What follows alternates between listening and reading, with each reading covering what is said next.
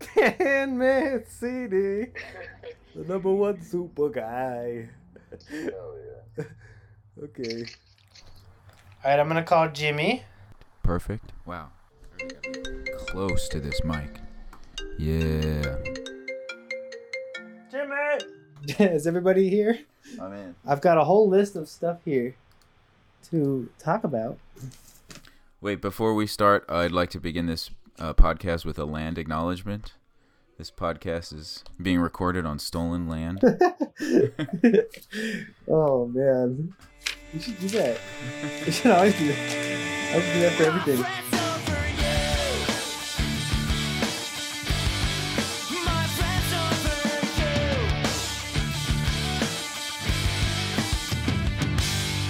So the last time we recorded, we were talking about Kay's album, remember, and how it was going to be released soon. Yes. Right. He was talking about like Kay, Kay has since broken up with the band, Oh wow. so that's a moot point. you know it's been a minute. The weird thing is, I see his bandmate all the time now at this evil bar called Butterfly Lounge. oh Evil Uh, part. he has a DJ residency. Um, yeah, I think the place is a sex trafficking operation, or at least a soft like they invite uh, women there for older rich men to proposition. Whoa. it has pretty cursed vibes. That's the strict purpose for the women to be there. Uh, no, um, Anna hosted a uh, a friend was like, hey, you can get paid three hundred dollars if you host a party here. Um, if you bring like thirty people, and she was like, okay, free money, why not? Um, and they give you like bottle service, which uh, that's a red flag. Any place with bottle service is a red flag. oh. But then we brought all our like you know internet weirdos, and they were like, "There's not enough uh, women with your group. You need, we need more hot women here." To get that money. And then a bunch of the women in the group were like, "Yeah, guys keep coming up and asking like how much to spend the night at this What? hotel." Oh shit! New York City, man. So it's like straight up escort service. It's yeah. There's a lot of dark places you have to navigate in New York. Yeah. I just came from the Vessel. Have you seen that? That's another deeply cursed place that I accidentally wound up at today. First Oh. of all, what is bottle service? Bottle service. Mm-hmm. it's better not to know. Bottle service is just when like you pay an exorbitant amount of money. To stick a bottle up your ass. Yeah, to get serviced with a bottle. Bottle served by the bottle. just for like a booth at a bar and then like a, a hot girl brings a bottle over and your your table gets like their own bottle that you can you know pour out to whoever you want to invite to like party with you wow. Oh. it's yuck Okay, The so like a underbelly- strip One of the underbelly of New York. Yeah. that's not where i've been hanging out that's just that was a one-off thing but Sure. yeah they call me danny bottle service now It's got a nice flow to it. yeah So what were you gonna say? There's like a club that's extra dark. no it's called the vessel i was just speaking of cursed places because today we it was the weather was nice so we went out for, you know to manhattan to like for a walk and we wound up at the the high line Mm-hmm. which is like kind of chuggy. I we we went there back in the day when we were in New York when it was like a new thing, but now it's kind of like a chuggy tourist spot. But we wound up at the Vessel in Hud- Hudson Yards, which is like this big, legitimately cursed art structure. Right now, like look up on your phone like hashtag the Vessel, and you'll see what I mean. You've seen it before. People tag themselves in photos with it all the time if they visit New York. But it's this weird like sort of insectoid looking inverted pyramid coming up out of the ground in this already very cursed like uh you know bougie shopping center Oh, I've seen this. I've been to this. Yeah. yeah yeah yeah You can walk up the stairs. yeah you can walk up the stairs Cursed place. It does kind of look haunted, doesn't it? there's just something i think something about the shape of it doesn't agree with me and the fact that i saw it in so many people's pictures Oh god. Looks like a bad guy headquarters in like a Marvel movie. Exactly. Marvel. it feels like profane geometry the way it's shaped and and i remember thinking this before i learned that actually they keep needing to shut it down because people have been committing suicide throwing themselves No. off of the structure into the center Whoa. so now i'm like Oh wow. without a doubt this place is at best ambiently demonic Wow. i think maybe it's like a, a mouth to hell or something Yeah. Whoa. Yeah, it looks like to me the first thought I had was uh roly poly. Insectoid. A p- Insectoid. A yeah yeah pill Yeah. bug. it looks like a carapace an, an arthropod car- carapace carapace Carapace. carapace Yeah. I always said carapace. I don't. Yeah, that's probably that's probably correct. Carapace. So that's that was my day. How, how are you guys doing? It's been a lot has happened since we Yeah. uh, since we last recorded. Jimmy Mhm. has uh, gotten married. I feel like that's the first order of business. That's a big one. That's, a, Yeah. big, that's a big moment. Mazel yeah. tov. Yep, and me and Dan were the best mans. Best man. Yeah, that was fun. I think we have them recorded. We could play some for the people at home. I'm the best man. My name's Oliver. Um, I'm one of the two best men. Thank you. and uh, so when he met this amazing girl, he introduced her to me. I was thoroughly impressed. And then when he proceeded to literally make out with her on top of me, I figured I'd let it slide. I figured I, I would never bring bring it up in, front, in some public important. Given shit for it years later.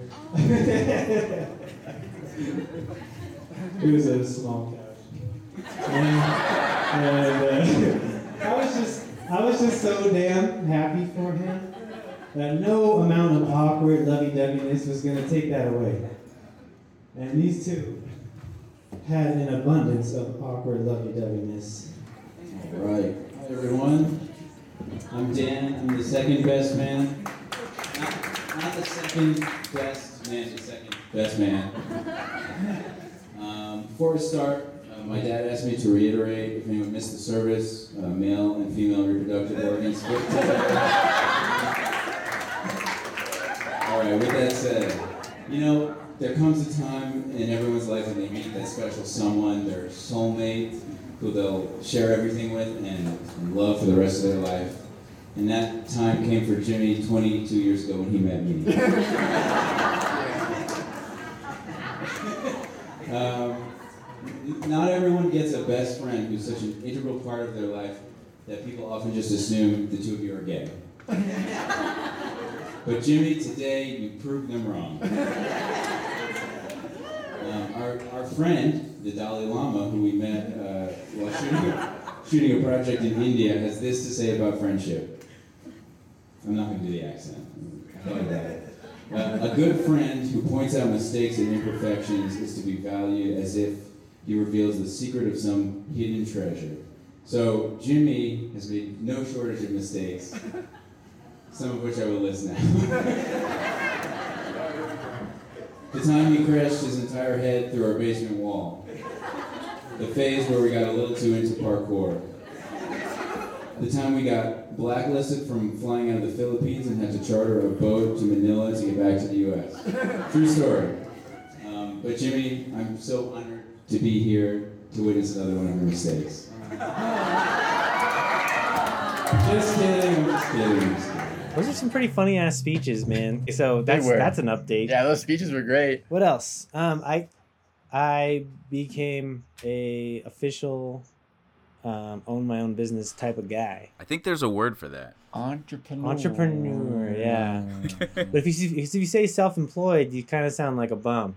Yeah. You sound unemployed. Yeah. Yeah. I'm the CEO of half finishing a website and printing business cards from Vistaprint. Yeah. I'm making my own business. Got a small business. You got to say that word, small business, and It's the backbone of America. yeah, exactly. So I'm told. I'm a dog trainer, official. Dog, dog, pro, What else? dog entrepreneur. Broke up with my girlfriend. Oh yeah, Um, that sucked. I'm gonna pour one out for your Thanks. for that relationship. Yeah. On to better things. Yeah. Yeah, I hear you've been playing a lot of uh, Star Wars: Knights of the Old Republic. KOTOR? Yeah, you heard that? now that I got that relationship out of the way. yeah, that's the that's the old ancient ancient remedy for Yeah. a broken heart. Yeah. Yes. Video games. So who are you dating on KOTOR? Which uh, relationship? I'm did you good. choose? Yeah, Ba- Bastila or what's her face? Kreia. Gotta choose. I like older women, so I'm going, going with Kreia right now. You can date Kreia. Uh no, I'm just kidding. I don't know. I don't. I didn't like. I didn't. I felt kind of icky, kind of playing into any of those plot lines.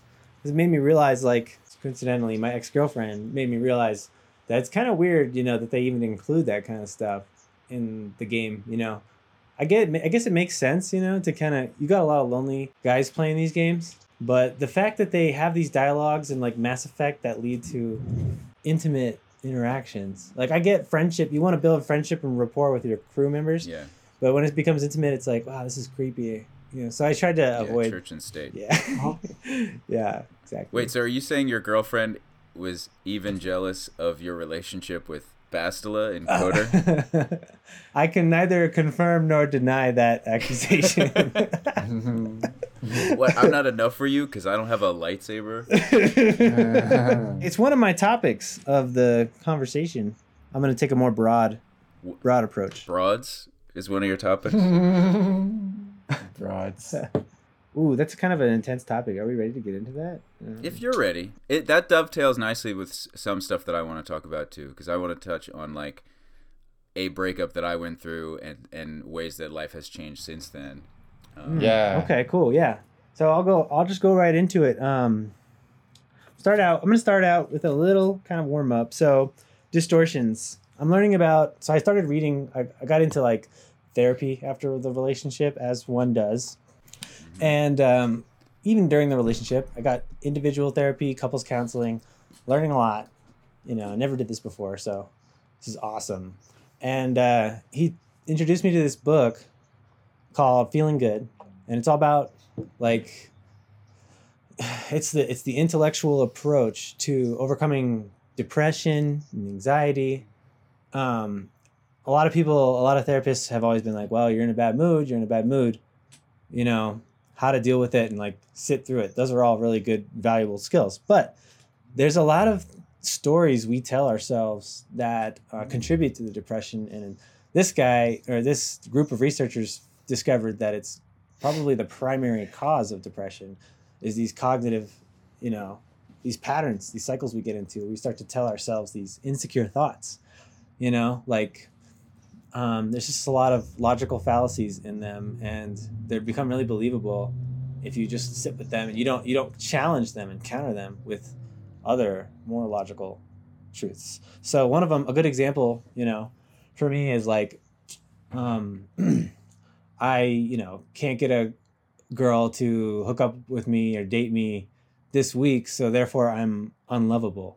Like that's a pretty typical common one and so an ex- example of that would be like um, that that the term for that pa- particular distortion is called all or nothing thinking right? Black or white. So it's like because there's there's no data to show that in over the course of my life but i believe that it's like an all or nothing black or white approach. Because i wasn't able to do something this one day or this one week i'm never going to be able to do it again. Yeah. another one is like uh this you know discounting the positive you know? Um there's 10 there's like 10 of them. Anyways um i'm noticing lately in our society this is the top this is the actual podcast topic that i wanted to discuss um that these cognitive distortions are becoming more and more commonplace it seems in my circle of friends people that i know people at work like just i'm gonna venture to say you know the, the entire country you know the entire society you know? The way people kind of are falling kind of falling into these bandwagon um, conspiracy theory approaches you know to life like the whole incel culture um, hyper religiosity not spirituality um, but like religiosity um, people getting way too into you know certain scientific uh, beliefs. You know I, I even got in really into like you know stocks for a while. And i feel like we're all in this collective unconscious Uh-huh. you know our, our collective unconscious is damaged you know toxic in in you know and it's because of we could make all kinds of of guesses as to why but it could be um, the pandemic largely contributed. Our isolation causes a lot of these. It's a lot more likely to find a distorted framework of mind um, when you're not surrounded by a lot of people. Sounds like our preoccupations are evolving. oh what do you mean That's what it sounds like. It sounds like because we've become more isolated, like the way we remain preoccupied, like kind of the busy mind of always having to do one thing after another, an endless series of tasks, which, Hmm. you know what I mean? Just a, a way to kind of stay like with busy work. It's like you fill your life with busy work, and now that busy work is forced to be more done like in isolation with just you and a screen, deep dives on mm-hmm. Wikipedia and YouTube or whatever. Mhm. Mm-hmm. or Reddit or whatever you get your where your stuff. But it feels like it's just like a, a way to kind of spend all of your use valuable time every day distracted. Oh yeah. It's like there's always a, a, a, a we have a huge appetite, a huge desire to consume large conspiracy theories hmm that are unprovable and untestable because they can just always exist in the theoretical we can always play with them in our mind. Mm. Yeah, definitely. And it takes a lot of humility to admit that, like, oh shit, I've been, Yeah. I've been crazy for the last two years. And Yeah. holy shit, I've been, I've been about this one particular topic. Even if like a lot of people, you know, the rest of their lives is going fine, Yeah. you could still be, you could still have these cognitive distortions surrounding certain areas of your life. You know. I want to say that Oliver IRL it does not always talk about stocks, but but maybe anybody who's ex- experiences us exclusively through this podcast has has uh, bears witness to. Yeah, you were really into stocks for a couple a couple episode streak for sure. There's an era. There's a stocks stonks era. Yeah. Yeah. Yeah. And let's be let's be you know, let's be real. It wasn't just it wasn't stocks. It was one stock in particular. Yeah. GameStop. All right, stop, And- stop. Yeah, it was definitely GameStop and I, you know, as I'm saying this, I still hold belief the belief that something is going to happen with GameStop most likely, you know, or something is happening or has happened with GameStop. But it doesn't matter. It doesn't make it any less of a distortion, you know. Whether distortions are are rooted in some element, some aspect of truth. So what's the distortion with GME? Like, With GME is in particular, yeah, specifically. well, I don't know. I think it's more of like the fact that I spent so much time focusing on it Yeah. to the point where I became obsessive for a while. You know, that that obsession is the distortion. Like, It's like a It's- really subtle distortion. It's yeah, not like an overt, like, I must read this. It's like for some reason you subconsciously keep looking into it more and more every every day or something. Is that Yeah. is that I'm following you right? Is that yeah, absolutely. Like Yeah. I was checking this subreddit over and over. I was checking Yeah. the stock price over and over. I mean, I it's been months since I felt that way, but yeah. I know lots of people who fell into their own rabbit holes, and um, when you do, it's like it becomes a intrusive thought process. You know, all or nothing. Well, it must be that all or nothing thinking, right? Yeah. Um, that's one distortion, but there's other ones like discounting the positive, like discounting the positive of, of the of the people who are the enemies in this story, yeah. you know, or that kind of stuff. It's all it's all very subtle, very in, insidious, you know. Yeah. Yeah.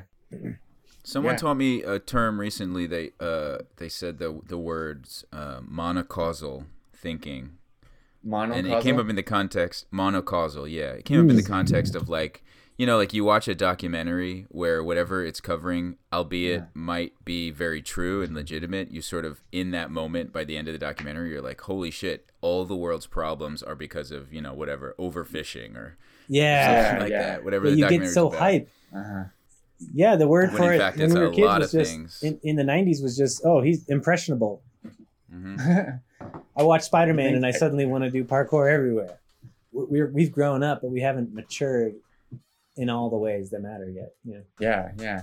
I feel like kids get kind of like will have like their day playing as Spider Man or Batman, playing pretend, but then we kind of get caught up in these like never ending theories and stuff that are like I, I feel like I'd rather be a, a kid again, revert back to that than um Yeah. be an impressionable adult. Because I feel like oftentimes people have pet theories and they get so attached to them that they don't really see anything else.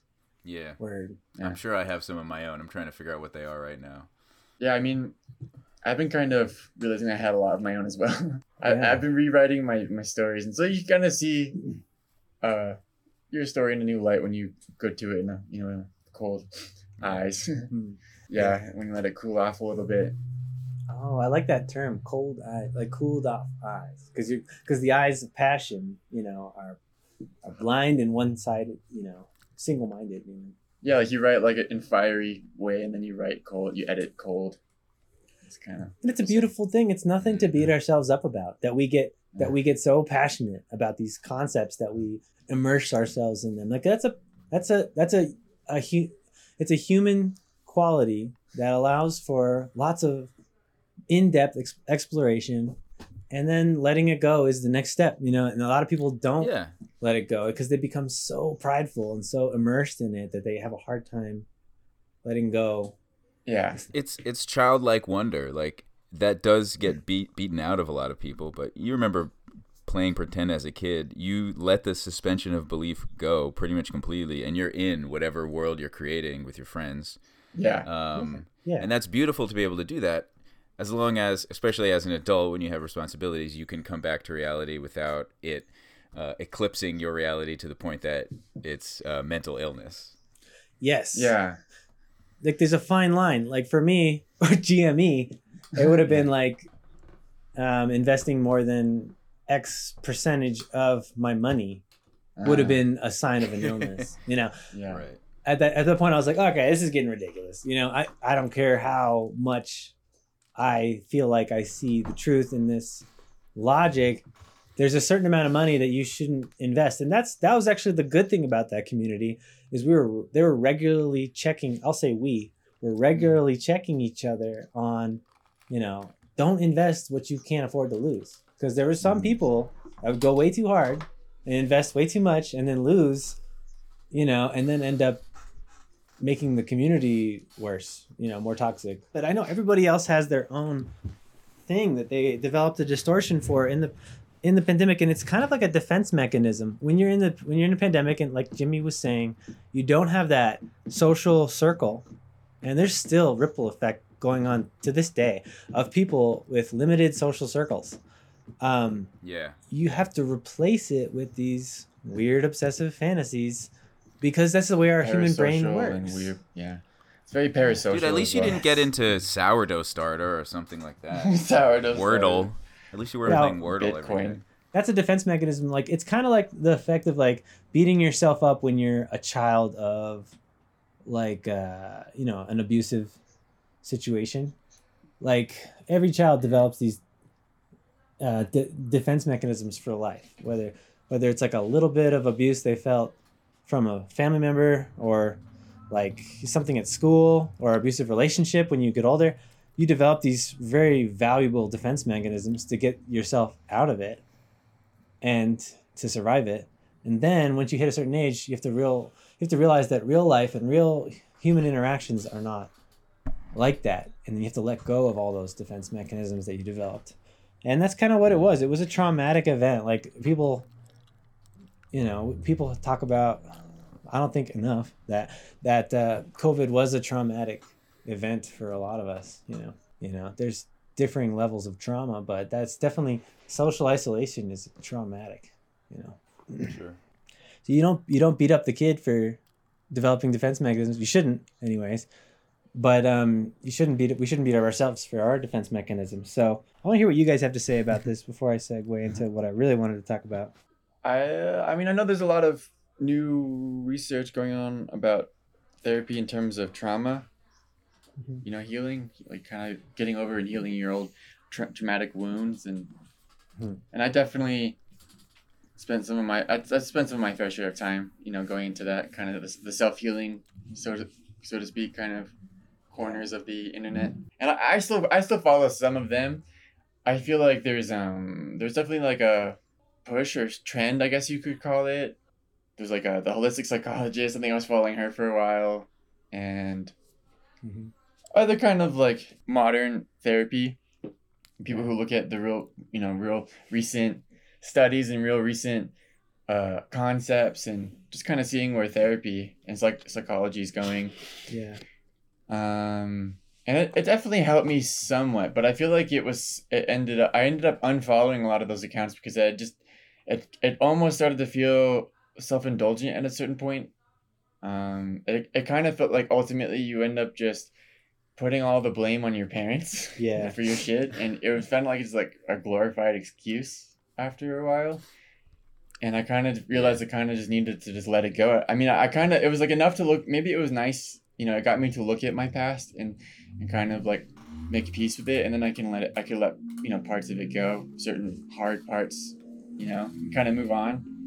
But it feels like sometimes people when they get caught up in this, like, oh, everything's a distortion. It's kind of like what Dan was saying. Become mono causal with it. It's like mm-hmm.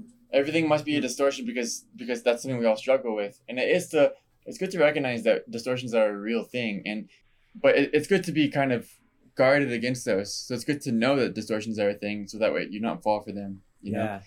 But at the same time, don't be so caught up in it that it's you're looking for Your them everywhere. only thing. Yeah. And I think for me, it, when I was looking at the, the trauma healing stuff, I, I kind of became my only thing. And I wasn't able to really heal myself and come into my own until I was able to kind of round out a little bit more and, and kind of zoom out the bigger picture. I agree, and I want to say that doing a full deep dive requires, for me, it required going to an actual therapist or going. So this book that I've been talking about Yeah. is a lot more substantial than a you know meme on Instagram. So J- Jimmy, Jimmy, ins- you introdu- initially introduced to me all these accounts on Instagram, which Yeah. pulled me through a really dark place. But I too felt like there was more to it than that. Yeah. And I wasn't able to get to the brunt of that until one, I was motivated by the breakup. And two, I actually did the work with the therapist and the book, you know, which is a lot more, it forces you to kind of actually do like worksheets and like go through the detail of your everyday. And like, I was, I had a counter where I would Mm. count every time I had a distortion. Mm. And I finally, like, I watched my distortions slowly go down and I felt my mood increase. And I, and then I was able to look back and be like, wow, I had a lot of weird, re- really unrealistic expectations of myself. Yeah. And then more recently, I was able to discover a like a distortion that I had from before I even had words.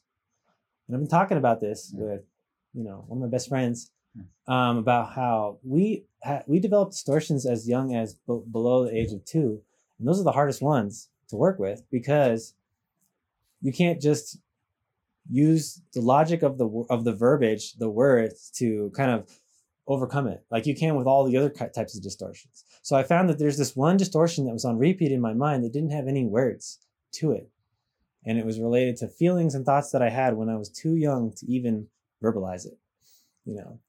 And uh, that's super that was super huge for me. I'm still working through it you know? Stuff and uh, i think that everybody needs to go through that process. Everybody should at least attempt to go through that process of really really uncovering doing that deep work that they talk about on these instagram websites but they allude to it but they don't actually take you through it like nobody can take you through it you know you have to walk through the door you know so that's my that's my two cents about that. What is a distortion? Can you give me like a like a Spark Notes Yeah. definition? Oh, I know yeah. you introduced it earlier, but like in in simple terms, it's like a Yeah, a, absolutely. psychological process where you habitually like misinterpret um, the Basic- world or phenomena through like your some prejudice that you've developed out of out of trauma or something. Yeah, yeah, that's a really that good. right? It's a really good.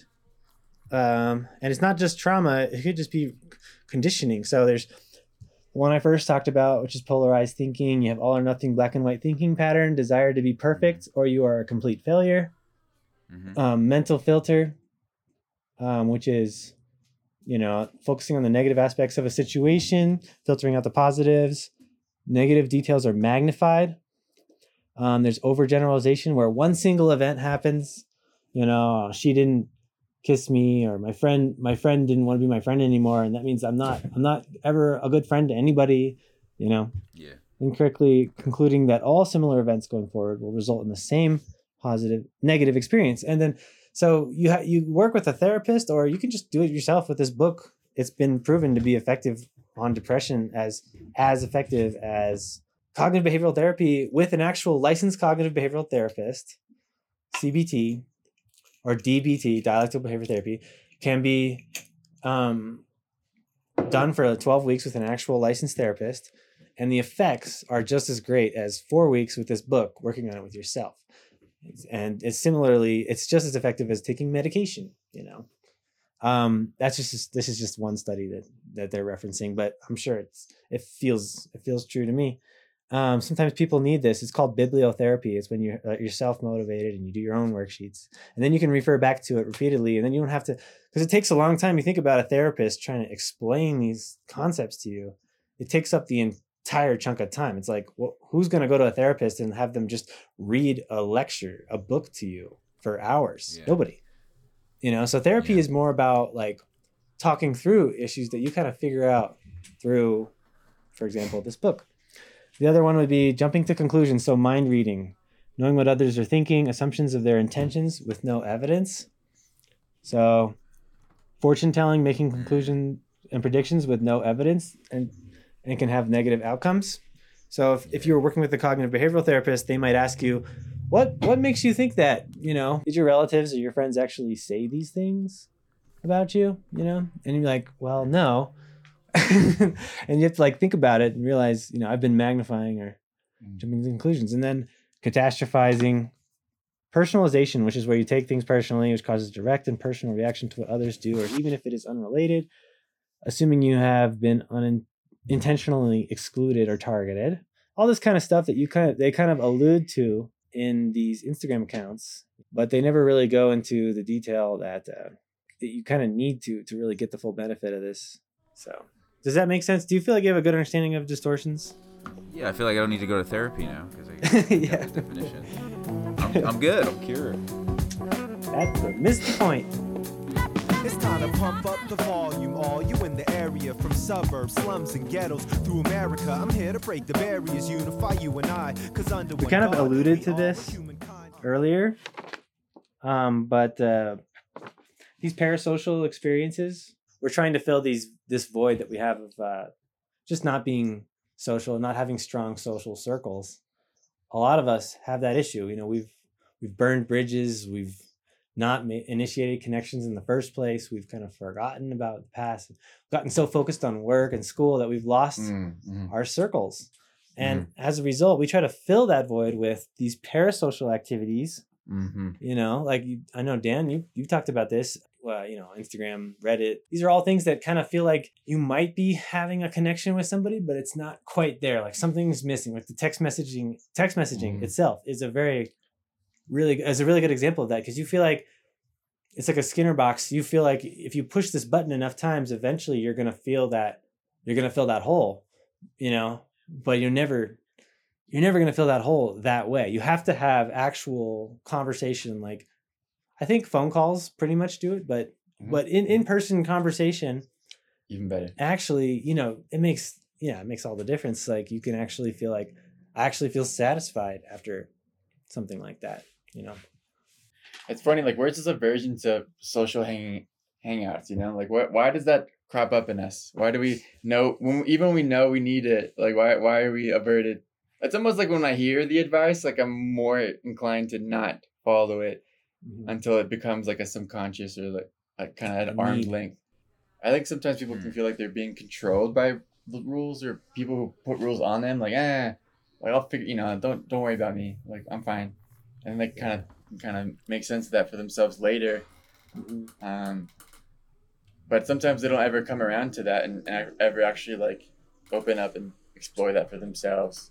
So it becomes like a an open question for a long time, probably, and they just kind of I don't know. it- It's just kind of funny wondering where the the impulse to do th- like jump off the top railing of that building and stuff. You know, Mm. like why why did why is that? Because when I was looking down at the at the um at the image of it, there's a view that on Google, which is like a bird's eye view of that thing, Yeah, Uh-huh. yeah. and you it almost feels like you're on the top floor looking down, like what it would look like standing there. Mhm. Yeah. And it's very like hypnotizing the way the bottom of the ground looks. It almost draws the eye so much that it's like you just want to jump down to it. It's like it's enticing it's like kind of jumping into a transfixing. fractal Yeah, diving in. distorts your sense of like uh, distance and your position. You know, spatially. yeah where where does this so this rugged individualism where does it lead us it leads us to when when we're struggling not to ask for help Uh-huh. have too much pride not to go to your friends and call them and say please you know talk to me Yeah, you know you would never say that you would say just talk to your friends and that Yeah. that's good enough but people are so afraid to even do that because of the cog- cognitive distortions yeah, telling them my friend hates me because they said this one thing this one time last week yeah. you know and it's like total bullshit over my experience what i've learned it's like you confront those actual thoughts and then work through it you realize your friend wasn't actually that mad at you in the first place. And it goes all the way to our significant others, our spouses, the people we spend the most time with.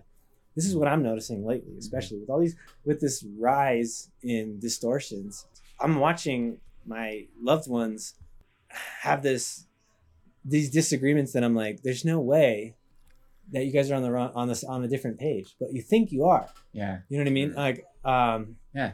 I see that and I'm like, wow, they really, they really, it works. You know, th- their their whole campaign to separate us and and and you know isolate us has worked, you know, very well on the American public. We're all so weak, you know, and Mm. individualistic that we're we'd rather commit suicide Yeah. than fucking talk to somebody and figure it out. You know, communicate.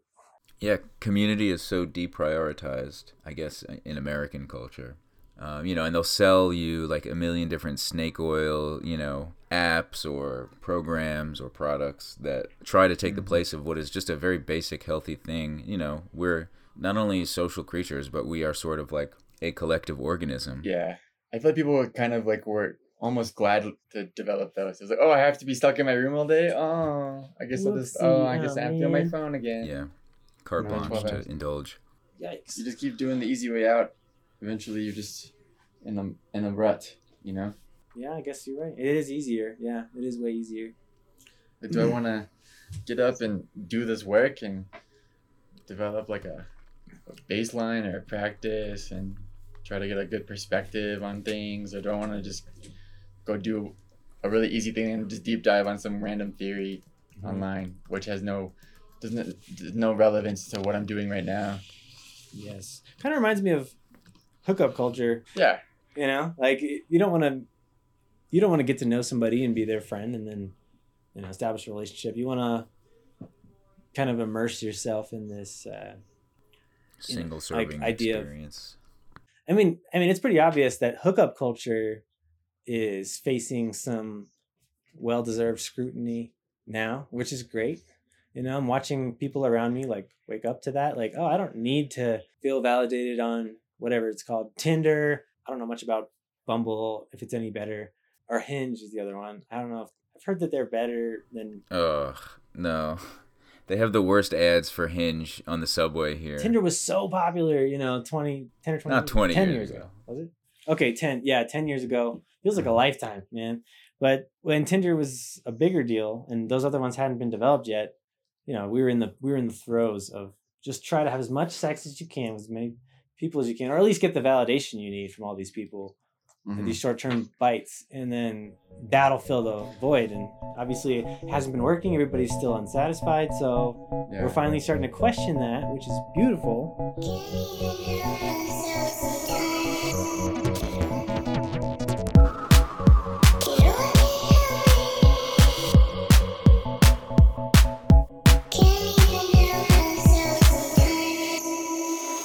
We're the first generation to tell women like you can have this power, you have these rights. Sorry, sorry we didn't give it to you earlier.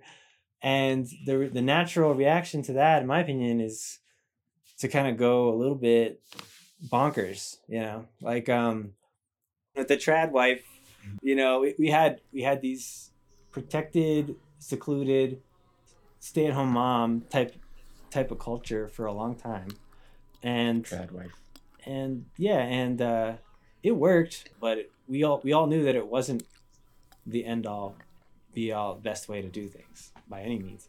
We knew that we needed to do better by you know, you know, equitable solutions. But we also now we're starting to realize that we're not the same. There's this huge gender um, confusion occurring in America right now, in my opinion, where we're all trying to say, well, men and women are equal, so therefore they're the same. So women can be men and men can be women, and it's just a matter of choice. And there's some truth to that, but I think we've just gone way too hard into it. It's become like a fad to the point where nobody knows what their role is anymore. We've like a, a severe identity crisis, and there's plenty of Instagram accounts where they're talking about this, like re- returning to traditional roles, but not in an oppressive way.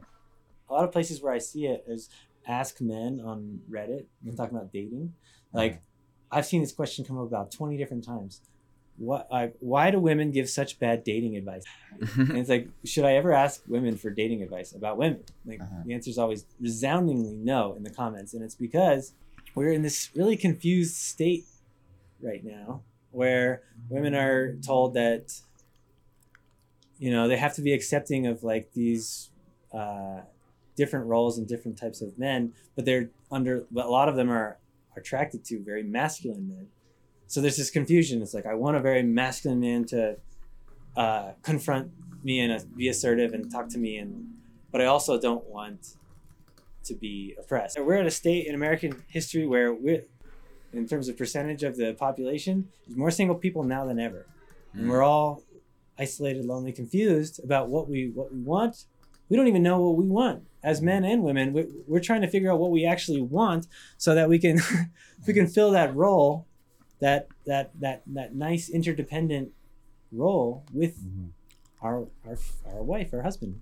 You know, that's that's what I Yeah. wanted to talk about. Yeah, that's there's a lot there's a lot to unpack there. I think a lot of people are asking those questions and kind of struggling with I mean a lot of people are it evokes a lot of anger and then I think a lot of people are are sort of finding their way out of anger which can be sort of uh, not the best um, lamp to guide your footing. Um, but it's it's funny that you bring up like trad wives as an example because that's become a I don't even know if it's still trendy. It might be passe now, but for a while, you know, trad wives, the trad wife uh, Wojak was sort of an in joke, and and there have been a lot of women sort of rediscovering some of what was you know thrown out ac- across the the preceding waves of feminism. Um, and it's funny. I mean, I think I- I don't think I can give an accurate crash course in the waves of fem- feminism, but there was like first wave was like suffragettes, uh, and they were just like, "Hey, can we vote at least?" And then second wave was what like um, Richard Stein. workplace, like being able to to work. Um, the approach was at first just to sort of demand to be able to occupy the roles and independence that men um, occupied in culture and in the workplace and economically. Yeah. And then at a certain point, it was like, okay, well, it's not enough to just fill the shoes of, of men because it is for us uh, as women to define what we are and what our values are. Um, but it, it feels like somewhere along the way, feminism, at least aspects of it, were subject to capture by capital. Because it feels like all all we really got was convincing women to be a part of the workforce, you know, to be uh, productive wage slaves at the expense of certain um, atavistic and inherent values that we've lost along the way. And so a lot of people now it's it feels like a lot of women are rediscovering those things or, or or sort of looking backwards at what we you know the the the baby thrown out with the bathwater. Um, and and you know like the idea you know you, you brought up trad wives in the context of like you know we see like sort of a a 50s motif for what a trad wife is you know staying at home while your husband goes to work and having a roast ready and then you know some uh, spousal abuse if the roast isn't ready on time. And that that that sort of model of the American dream wasn't really that fulfilling because I think one of the main issues was not just the necessarily the gender role aspect but the lack of community you know the suburban dream where women were captive in a in a home without a real sense of community and so they were you know they were all pilled out they were neurotic is that okay to say that that uh, women during that period were neurotic because they had no community they were just sort of Valium. Valium went through the roof. yeah it was uh, like an epidemic of prescription drug abuse Yeah. And that kind of model hasn't really changed. I mean, the suburban model is still a thing. Like, people are still, you know, more or less staying at home and taking care of their kids and so still in their little household bubble caves and prone to popping pills, probably.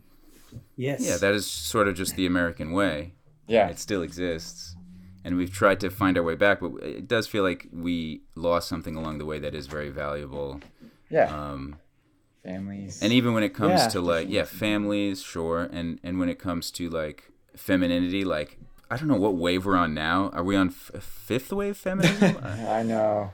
It's I, i'm not really sure um and Yeah. there's some inflation as to like where we are with that i've heard the term selfie feminism which is sort of a cynical satirical Uh-huh. um, Well, they used to say feminism is for everybody, and that's absolutely true. It's finally happening where men are realizing their role in like what's what's our purpose? Like what's our our job to do Mhm. while while women figure out their role. And a lot of it what I'm starting to realize, what I'm starting to really come to terms with and even like is it's kind of our job now to kind of take a step back and wait for them to come back to us. You know what I mean? I mean, this Uh-huh. is very uh-huh. generalizing. Like people, if you love them, let them go. You know, and they should come back if they really care and they really love you and you didn't Uh-huh. abuse them. they should come back. So, getting back to what you were saying, another problem with this era of non-monogamy is a lot of resentment has kind of formed between the sexes and within the sexes Uh-huh. um, where we have this we all have this history now of like we went through this whole like poly is good phase as, as a culture and um, uh, we went through this this phase of serial monogamy and not actually respecting uh, the beauty of, a, of an actual relationship where you intend on marrying this person and staying with them for the rest of your life and when you do that you end up with a lot of resentful people with a lot of baggage that are trying to now we're trying to like figure it out and now there's like a lot of ba- baggage to unpack even if you do find the right mm. person and you do commit to them completely there's still so much work to do. Oh yeah. You yeah the poly stuff was was cringe. That was pretty rough. I mean i oh. I, I experimented with that at the time. There was definitely a a brief period of five to five to seven maybe years where that was like we were really uh, being reductionist about monogamy, and I ex- experimented with that a bit, especially when I lived in San Francisco, and it's fine, but it's like. I, maybe there is like a good version of that, you know, because there is a lot about monogamy that is, um, at least the way that we do monogamy as a culture, uh, that is not especially sustainable and has some inherent contradictions. Yeah But I don't know what it is about the poly shit. Maybe it's just the fact that the people that are the most into it are so annoying. The, the people that make it an entire personality. That's another monocausal thing. Like if being poly is your is your is identity your personality, or in lieu of Yeah. actually having a personality, Yeah. that's an issue. Um, it also usually tends to be the people that like, I don't know. I don't personally really want to fuck that much either. it's like the people where it's like maybe you should just focus on having one person first before you like make your entire personality about uh, being able to fuck a lot of people. yeah I don't know. it's a well-known and exercised joke that people who are poly are really just want to cheat you know they just want to cheat but ha- be, be, have it be condoned and not feel bad about it but that's there's a reason why that joke is so common and ubiquitous and popular and yeah i mean I- think it really comes down what it really comes down to if you're taking like the therapist forgive yourself approach is like people not really knowing what their own boundaries are like not respecting themselves enough to say I would rather not be cheated on, and I, that that's okay. I'd rather it's better, you know, or like I deserve. Yes, I deserve a monog a monogamous relationship. You know, if that's it what is I want. okay to be honest with yourself and your partner about that. You know, to Yeah. each their own. Or I feel jealousy. You know, or yeah, jealousy is healthy. I feel jealousy, and there's a reason for it. And there's sometimes there's not a reason for it, but we we, we took it way too far and saying you should never be jealous. Yes, but in moderation, it's healthy. Yeah. But we have a tendency to overcorrect as a culture, Yeah. um, which plays into you know a lot of things. It probably plays into the like you were sort of bringing up the like modern gender discourse, which is legitimate, but also as a culture, we for whatever reason in America, everything has to be the the supersize mega you know value meal. Um, triple exclamation point version of everything and so we have a tendency to overcorrect Yeah. um, and we find ourselves like out of our depth on these issues that you know while legitimate maybe we we don't fully understand yet and we're going so hard on these things that maybe we need to stop for a second and, and like acknowledge the fact that we made up a lot of these ideas on Tumblr five or ten years ago. Yeah. We need to take stock of, of the situation. Yeah, didn't actually check in with ourselves. Like, how do I feel? Yeah. To acknowledge how I feel. Huh. Yeah. Yeah. The mono-causal thing is so yeah, that's a really interesting topic point for this. Yeah. It's like a good thread, I think. It's gonna follow us through. Sure. I think fe- feminism is definitely one of those mono-causal things. Well, yeah, I mean, like the patriarchy, the the, the Yeah. sort of Patriarchy. st- straw man of the patriarchy. Um, maybe you know it ha- has some value as a concept, I'm sure, Uh-huh. but it, it's sort of like filtering everything in your life or all the the, the struggles that you're trying to heal from uh, through like Mhm. your upbringing or your your childhood or your parents Mm-hmm. It can only take you so far and it's so this one thing i always seem to find myself saying when discussing this subject is you know there's there is an old saying if the only tool you have is a hammer every problem looks like a nail Right. Mm-hmm. Yeah, yeah. That's come up a lot. And I think another thing we should talk about um, in terms of the uh, waves of feminism and, you know, those kinds of parallel social movements is like everyone's expectations going into it.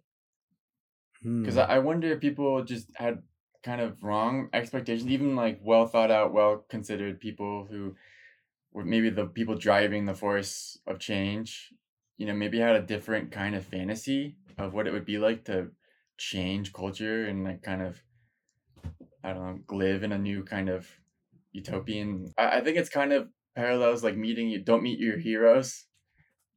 So I, I wonder if people have the wrong expectations and and and are therefore unsatisfied when things actually change. Because i feel like things did change for the better. Like we got more inclusive.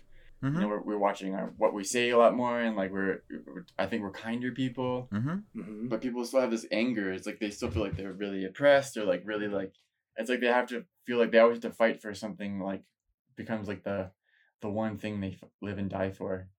It's about being patient you know for people to forgive you you know? They may never may, america may fall before for white people are forgiven.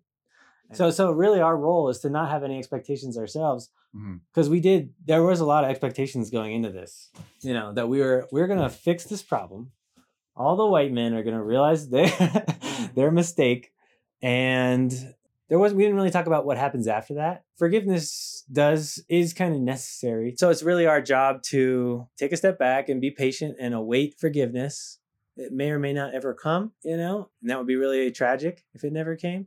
But i think it's going to come. Knowing knowing humans and the way humans work we tend to part of our um ability to succeed as a species kind of relies on forgiveness of each other's past issues and transgressions. And these are we're asking to be forgiven for the sins of our fathers and our fathers' fathers and our fathers' fathers' fathers. And so it's gonna it might take a long time. We're kind of like that generation who maybe you could say, looking at it in a good way, you could say we had the courage to finally step up and confront this issue and take the brunt of the assault that comes afterwards. I always I always talk about in a fight, like let's say you're in a fight with your significant other about how to put the dishes away Uh-huh. for like 10 years and it's kind of like a low key passive aggressive fight like not not that big of a deal like nobody's making that big of a deal out of it. Right. and then one day you tell them oh you know what? I've been putting the dishes away wrong this whole time. Turns out you were right. I'm sorry about that. Yeah. Like what do you think how do you think that person's going to respond? You know whether it's a man or a woman Uh-huh. our response is going to be fuck you! I can't believe oh this whole time! You know, it's not going to be oh i forgive you you know? Yeah. So yeah we we, yeah, we can't expect that. We can't expect to be forgiven right away. Some real sense of betrayal that just Yeah. lingers. Yeah. Even if it's not logical it doesn't matter. It's just a feeling. It's going to take a while. I wonder about how like how how does forgiveness manifest like you know actually come to be? Like how what's because I feel like before we we might have like rituals for forgiveness you know you might you might say something like that like because sometimes Mhm. sometimes people can like hold grudges even when people say sorry and it's Yeah. like some, sometimes things are just like like you know too big for you to even forgive and so you you know you might just grow apart or something you know or, or just i don't know Yeah. burn a bridge or something but you you know even if you say sorry sometimes it can just fall on, on deaf ears if it's if it's too big of a thing Well, yeah, yeah we have to prove that we're not going to continue doing that shit when given power back. Right now, Uh-huh. we like at, at risk of sounding like fucking Andrew Tate. uh-huh. We don't have the power in the relationship right now. Men don't have the power. We've lost the power, and that's a good thing. yeah But in order to get it back, we have to slowly be given slightly more and more trust each time, like, and then prove that we're not going to abuse that power again to have yeah equal power in a relationship. yeah trust goes hand in hand with with forgiveness Yes, forgiveness requires trust, and Yeah. for real, real apologies require an actual change of behavior. All the predation that's occurring, like all these statistics, have to go down for years before we can be actually forgiven. mm-hmm. You know what I mean? Mm. And in the meantime, all the people who aren't Mm. rapists and you know even just like harassing and you know sexual harassment or whatever, all that stuff has to all those statistics has to go has to go down before we can be as a collective forgiven by the collective Mm-hmm. feminine. You have to prove it. You can't just say sorry. You got to prove it. You say, "Oh, whoops, I was wrong." We have to prove it, and we've been kind of some of uh, us. Uh, I don't know. What would you guys say? Would you say that we've proven it? Yeah. Um, I feel like they've definitely had their moment for a minute. I think people are definitely more curious, and I think a little bit more open to hearing from other voices that we've like like white men. But I don't know. There's still a lot of white men in power still fucking over the world. And it's not because they're white men, it's because they're greedy. Yeah, know? it's hard to talk about things in such general terms because men and women are such different, you know, like individually. Yeah. I feel like I feel like some people don't even say sorry. They just they just kind of move on, you know. Yeah. And I, I don't think people know how to apologize. Some people don't even know how to apologize. Some people are good at apologizing, but the people they're apologizing to don't know how to forgive. Yeah. And so they hang on to the grudge. Yes. It's like, no, this wound is my identity. It has become everything to me. Yeah. Yeah, And you can't take that away from me. How dare you? Yeah. Yeah. Yeah. Exactly. that that tracks. I mean, this is good topics, but we're really struggling as a culture to figure this out. Yes, it's a it's like a it's a big wound, and it's it's a it's a bitter issue, and it seems like Yeah. really the blind leading the blind because all the all the people that rise to the top, you know, with like something to say Mm-hmm. about this, uh, really seem to just be Mm. making things worse, or to be you Mm. know Yeah. continuing division Yeah. that isn't healing or or productive or like mutually edifying. Um. Mhm. yeah, I don't know. I don't know what, what happens next. I think we're getting in, touching into a vulnerable spot, which is good, but I think we're still on the right track because I had the exact same thought Yeah. as you, Dan, just a few moments ago, thinking about the blind leading the blind. The way I mm-hmm. was going to say it was, you know, we weren't trained in these ways by our parents. We're mm-hmm. trying to do something totally different. So we're trying to raise ourselves. We're trying to take ourselves, like a lot of therapeutic, common therapeutic techniques is to take that inner child and comfort him or her and say, it's, you know, it's going to be okay. You know, you're not alone, blah, blah, blah all these Yeah. things we're trying we're literally trying to raise ourselves teach ourselves how to do this so it's going to Yeah. be a lot of bumbling in the dark figuring things out and it's a really good point that you know anybody with a voice anybody on a pedestal is going to say shit that has value but also could cause more issues i don't know it sounds kind of cynical to say that these people are creating more issues than they are solving. I think they're just expressing the discontent of a group.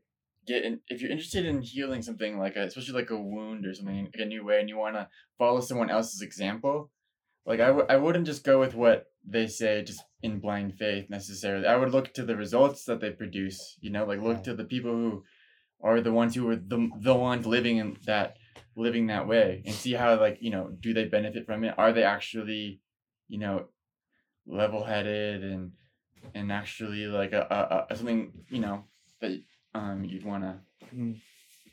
embody or is it like they've have this like you know super highfalutin uh excuse and kind of uh a way of kind of pushing their voice over everyone else, you know, just kind of opportunistically. Mhm. and they they might have a really interesting concept or something but it's like when you see them living their life the actual example of it like you see that um it doesn't add up. And it's sort of the idea of like meeting your heroes like going back to that again you know the idea that like you should meet your heroes and see make sure that they check out because you don't want to follow the example of someone who's actually lost just lost you know? Yeah, absolutely. Yeah That's a really good point. And because yeah, we all a lot of kids are becoming more and more critical of social media because they're starting to realize that half the half or ninety percent of the people on there are bullshitters, and so Yeah. you have to be have this really critical eye about what is Mm. you know what is what is somebody feeding me a line tr- who's trying to get my money um is this artificial intelligence um There's definitely groundswell, like a, yeah, for sure happening. I think people are really asking big questions now, and they're really open to it more, and they really want big answers. And before, I felt like we were kind of going through our time to experiment with things. we had our chance to like kind of try things out, and now it's kind of like oh, you got to kind of come around and you know come back to come back to reality. I think people want to know what's real, and they're kind of tired of the like the illusion of reality on Instagram and the the the, the illusion of persona. And yeah I think people want want something real now. People are and they don't they don't care if it, it doesn't necessarily fit the woke agenda 100% or if it isn't like like I, I mean I've been talking you know um I don't know if we should say your name you know it's a public forum but I've, I've been hearing stories about people who we both know not to say that uh who uh, run a business, a small business in New York City. Um, they own and operate a coffee shop. mhm. Oh yeah. Yeah. Okay. Um, and I, I recently caught up with them, and uh, we uh, we go way back. You know, uh, this person and I. So we we've been catching up again. Uh, we have a long history, but it, it, you know they are um, a lesbian woman, and they, you know, spend all their time going and thinking about pride and thinking about LGBT labels and like they're they're very informed and trying to inform others and they feel they, they felt like this really great pressure to kind of fly the flag of like oh you know I'm a intersectional feminist and I'm a, you know I'm a lesbian woman business owner you know Yeah. and kind of push that because that's kind of how the how it works nowadays like to you know find your market Mhm. in order to get get by. But she feels like this pressure. Um, I think because of the groundswell, there was like a recent groundswell, and she's not so inclined to fall for that pressure anymore. Now she really wants, you know, to let go of that and just explore and she's open to other things. And she's realizing that she's not actually doesn't even fit that label. She doesn't identify with lesbian any anymore that she in the way that she used to. Mm. Um, but um, she's still obviously exploring a lot of it. But she's I think the fact that it is that just the fact that she's open to it is like I think a sign. And it, Yeah. her her story for me parallels a lot of other stories that I've been hearing too of Yeah. people who i know Or- someone like that yeah kind of letting go Interesting. mono causal things. Yeah, yeah. I know someone like that. Like, I think there's definitely gonna, there's definitely a resurgence of a need for the real. You know, like a perhaps I don't know how it's going to manifest. You know, we might really get into theater, or we might get more into interpersonal. You know, communication, interaction, maybe. But um, I know people. As, I know someone as well who was identified as bisexual for most of their life, Mhm. and now they're saying, "I was just confused. That was bullshit. I was just overcoming some trauma." Love that. You Yeah. know, and I'm like, okay, well, yeah, that's great. I'm glad you're figuring that out. But what caused that in the first place? That need for everybody to Yeah. yeah Dude, I was embrace those monocultures I was thinking, I literally today, uh, this afternoon, I was thinking about the pride flag, um, and like, not not even like, I mean, fuck the ugly. Like we've had so many reboots of the pride flag recently that are it's just getting out of hand. The triangle with the circle. I don't I don't even know what it means anymore. Mhm. But Yeah, just just generally speaking, like the pride flag, um, notwithstanding what it once meant, which may have been a powerful what was a powerful signifier for a um, you know marginalized community. If I like if I see a pride flag in a in a business in a coffee shop or, or a restaurant or something now. I don't I don't want to go inside. And it's not because I think, oh, there might be gay people inside, because on any given day, the friend group I'm with is probably gay or trans or queer in some capacity. It's because I know that the vibes inside are going to be awful. Because today, as a signifier, that flag, you know, tacitly reads to me as the gentrification pride flag. Yeah. It's just, it's just this, this thing that everybody commodification. Price. yeah, that's all it means now. And you know, it- again, goes back to like, how did I phrase it earlier? Like, so so many of these movements that at, began legitimately are subject to capture by capital and lose all meaning, and then mean something sort of like cynical or or sinister. Capture by capital. That's interesting. It's like astroturfing. Yeah, Pride brought to you by T-Mobile and J.P. Morgan. I, I feel like it's interesting uh, thinking about life after this more, like you were saying. I think, like, yeah, the smaller things are more the big things for me now. Um, I think my just priorities have kind of, like, shifted for the better. I just try to, like, be more humble and self disciplined and develop a practice and something like kind of build off of day after day that kind of has its own energy, but at the same time, leaving a, a- you know a good part of my energy and my and my uh, my time, my effort to like those around me that like I've known, you know, my whole life, like my friends and family. Hmm. I like it, it was interesting after getting married. One of the unexpected things was like I felt closer to my friends, um, which was a really great feeling, and that that's kind of more mirrors like what I'm talking about, just the getting back to the fundamentals of friendship and and, and all those things, and, and keeping up with each other, and uh, I just try to make myself as available as possible to you know people I see outside, and like I just I try to look out more for for people around me, and Aw. We got to change our name now. Not- we're not Friendship Simulator. We're going to be Friendship Actuator. actuator. That's right. Log off. That's beautiful. Yeah. Focusing on the little things. Yeah, absolutely. I mean, I think we should have to we have to get more critical mind when it comes to all this media, all the things coming out of the screens. We also have to kind of fall back on tradition more. That's another way forward in my opinion. So, Yeah. whether that be through reading the Bible, um, going to Sweat Lodge, these are thousands of year old traditions and there's a reason why they were around for thousands of years. You should kind of find your own tradition, what works for you, and try to practice it in the best, most honest, most pure way you can, the least commodified, least co opted way you can. Mhm.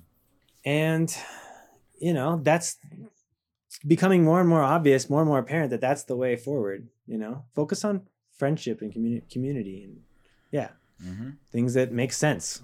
I do feel that what you were saying. Like, I think in the time that I've known you guys, you have probably picked up on the fact that I have a tendency that I have observed as well to sort of get a little too like I get a little lost in relationships whenever I start a new relationship. I, I sort of get a little um, you know, it sort of becomes a, a very large part of my world. Um, and yeah. you probably see a little bit less of me. Not, I'm not. I'm not gone, but you probably see a little bit less of me. Um, But notwithstanding that tendency, which is something that I've had to sort of like reconcile with and grow from over the years, I do resonate with what you're saying that when you are in a relationship, a healthy relationship, like since you got married, you you it can enrich your your friendships as well. You can uh, be closer with your friends. Um, I don't know. It's like Yeah. it because it's kind of when you're single that not only has not only are you lacking like um you know a, a, like a, a romantic partnership but it also sort of like makes it harder i think to be part of a community just because i don't you know nobody's like really dying to get another single guy in the in in their friend group That group. it's Yeah. Yeah. It's kind of true. yeah, because what what are you there? You know, you're you're horny. That's like the that's the main thing on your mind. But you know, when you have your house in order, Hopefully not. Ideally not. ideally But not. yeah, but yeah, I mean that's that's- come on, like it's- that's. Statistics would agree. hmm But when you have your house in order, when you have like a, a better half, and you can sort of, as a uh, as a unit, come into a, a friend group uh, with that to offer, it's just sort of, you know, the vibes are the vibes are better.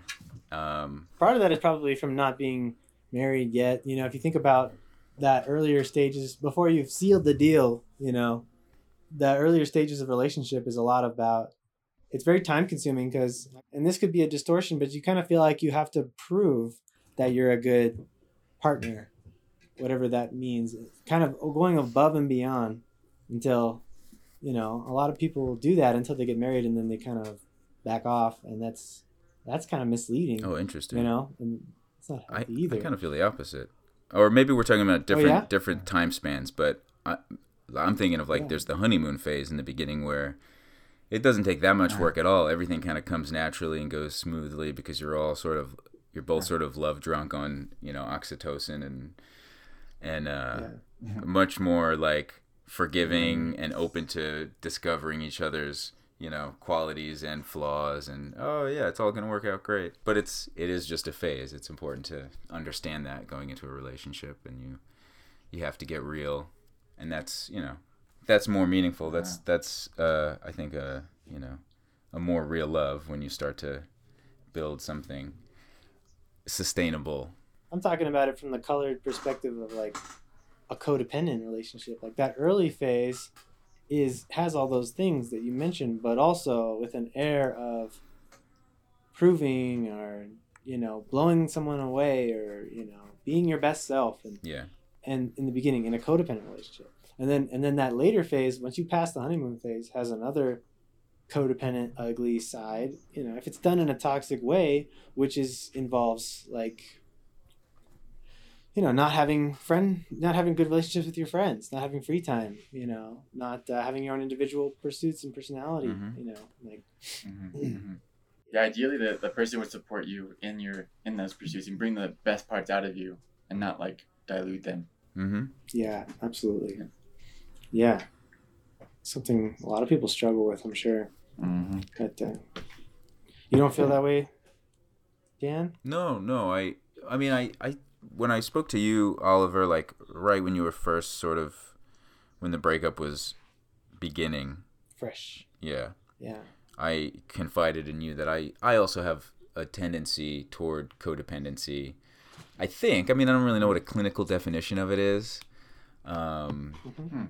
you know, and it's it's a sort of a fine line between just like a relationship that you really enjoy versus one that is codependent. It's like, well, when you want to be around this person all the time and you enjoy each other's company, um, but then yeah, it's like also when it's hard to be apart and you sort of feel like you you don't know what to do with yourself when you're not like with that person. Yeah. And there's a balance to be found there that is mutually enriching, you know, and mutually supportive. My experience, it flips. It starts out as immersion and, you know, just, yeah, all the time, want to be with this person. And then it flips. At some point, you develop this resentment. You find out something you kind of disagree upon. And you're like, well, I thought that this person and I agreed on everything. And the fact that it doesn't, like, hits you so hard that you know you can't re- you can't reconcile that and that's only because you were so codependent in the first place otherwise you'd recognize them as a as an individual who has different needs is probably going to have different value sets Mm. being as pragmatic as you can about it that toxicity kind of comes from trying to put it all on your partner trying to have them them be your confidant Yeah. your therapist your friend your bff your mom you know yeah. help you through all these difficult times or whatever take care of you um, that's that's that's like extra you know that, that's i call that hyper codependent and then the more subtle insidious things are kind of like these expectations we have where we we look at our, our partner and we say i it's not a conscious thing but i expect you to be able to handle any kind of thing i want to throw at you Mhm. it's not the case. You know, they're humans. They can't handle everything. You got to handle some shit on your own. You, there's not. There's some stuff that you shouldn't be sharing with your partner. They don't need to hear that shit. You know. That's valid. Yeah. Walking on eggshells. That's heckin' valid. There is a type of person who needs, like, honest to a fault where it's at the detriment of, of others around them, but they, like, they they will hurt others just to make themselves feel clean, you know? Mm. Oversharing things that, that don't necessarily need to be shared. I've, I've encountered that personality Yes. Oh yeah. I'm definitely guilty of that. I don't think it comes from a good place, you know?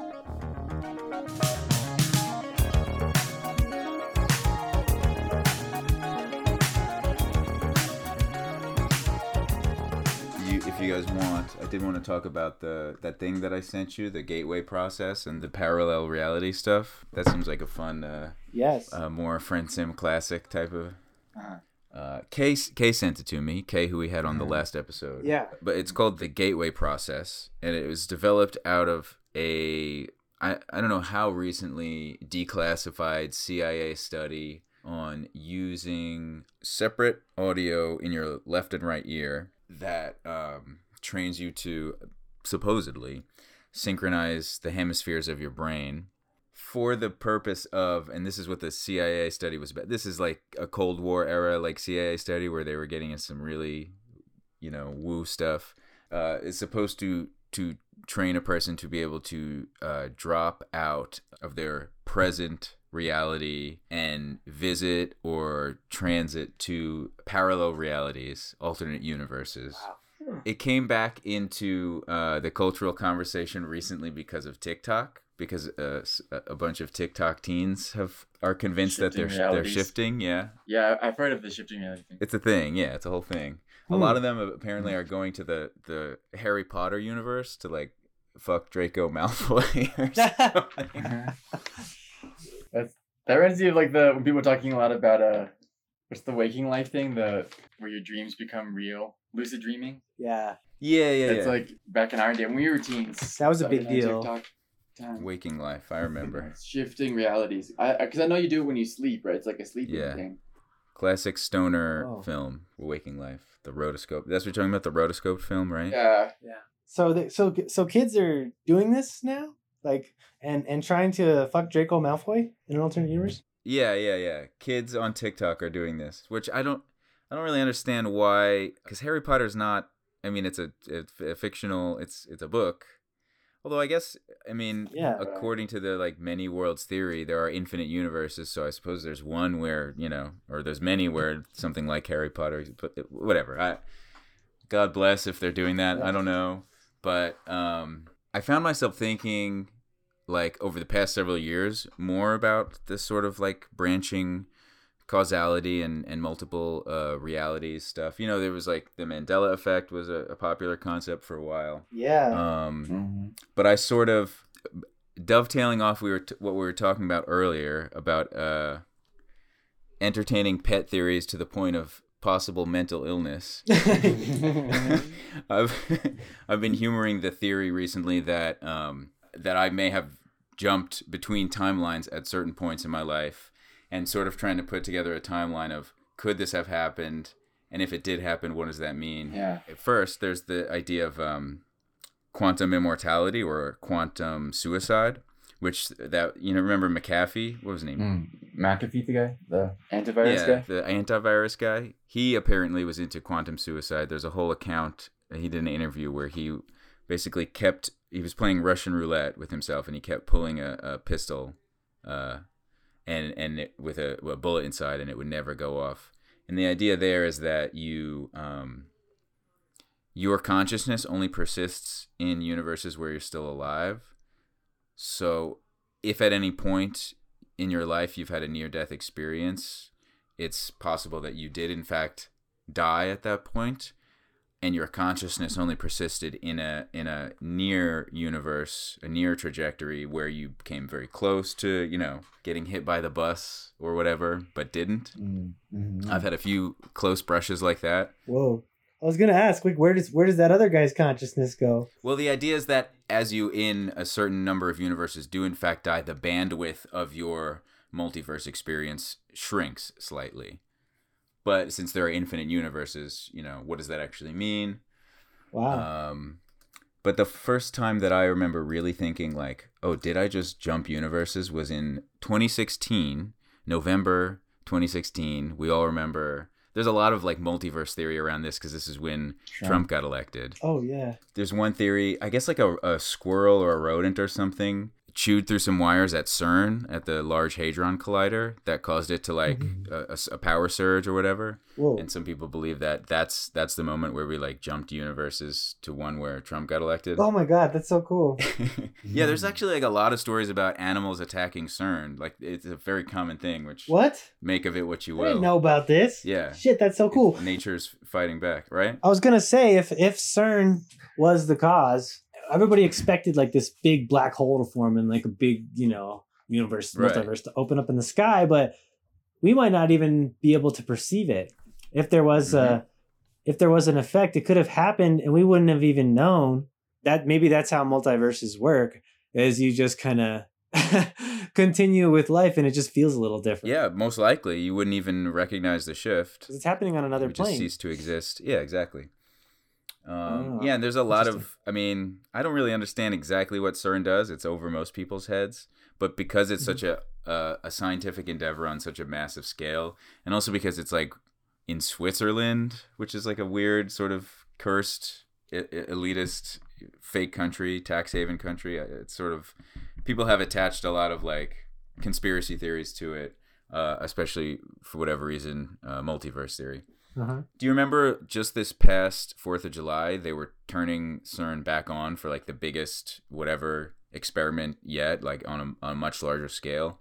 And there was Mhm. like a viral Facebook post or, uh, about some some woman was saying like, "Don't drink alcohol on the Fourth of July because there's going to be like another shift, and if you lower your vibrations." You're going to, I don't know, shift into like a lower vibration reality as opposed to you're going to get left behind in some shitty future as opposed to Oh, I don't know. yeah. So on Fourth of July, I did ketamine to to to enter into the most chaotic timeline Let's do it. possible. This is wait this this was probably the last time we recorded too. Actually, didn't we record the last episode in in uh, Jul- July? It sounds about right. We were talking about uh, K holes or something like that. Yeah, yeah. But that's when I went to the Broadmoor in Colorado Springs, and I and I did ketamine um, with a friend of mine. And uh, Hmm. after that, my life got really weird, Mm. but not in a bad way. In a very very positive way. Hmm. Um, I mean, life has been really great lately, and and and at times to the point where I, it's almost like starting to.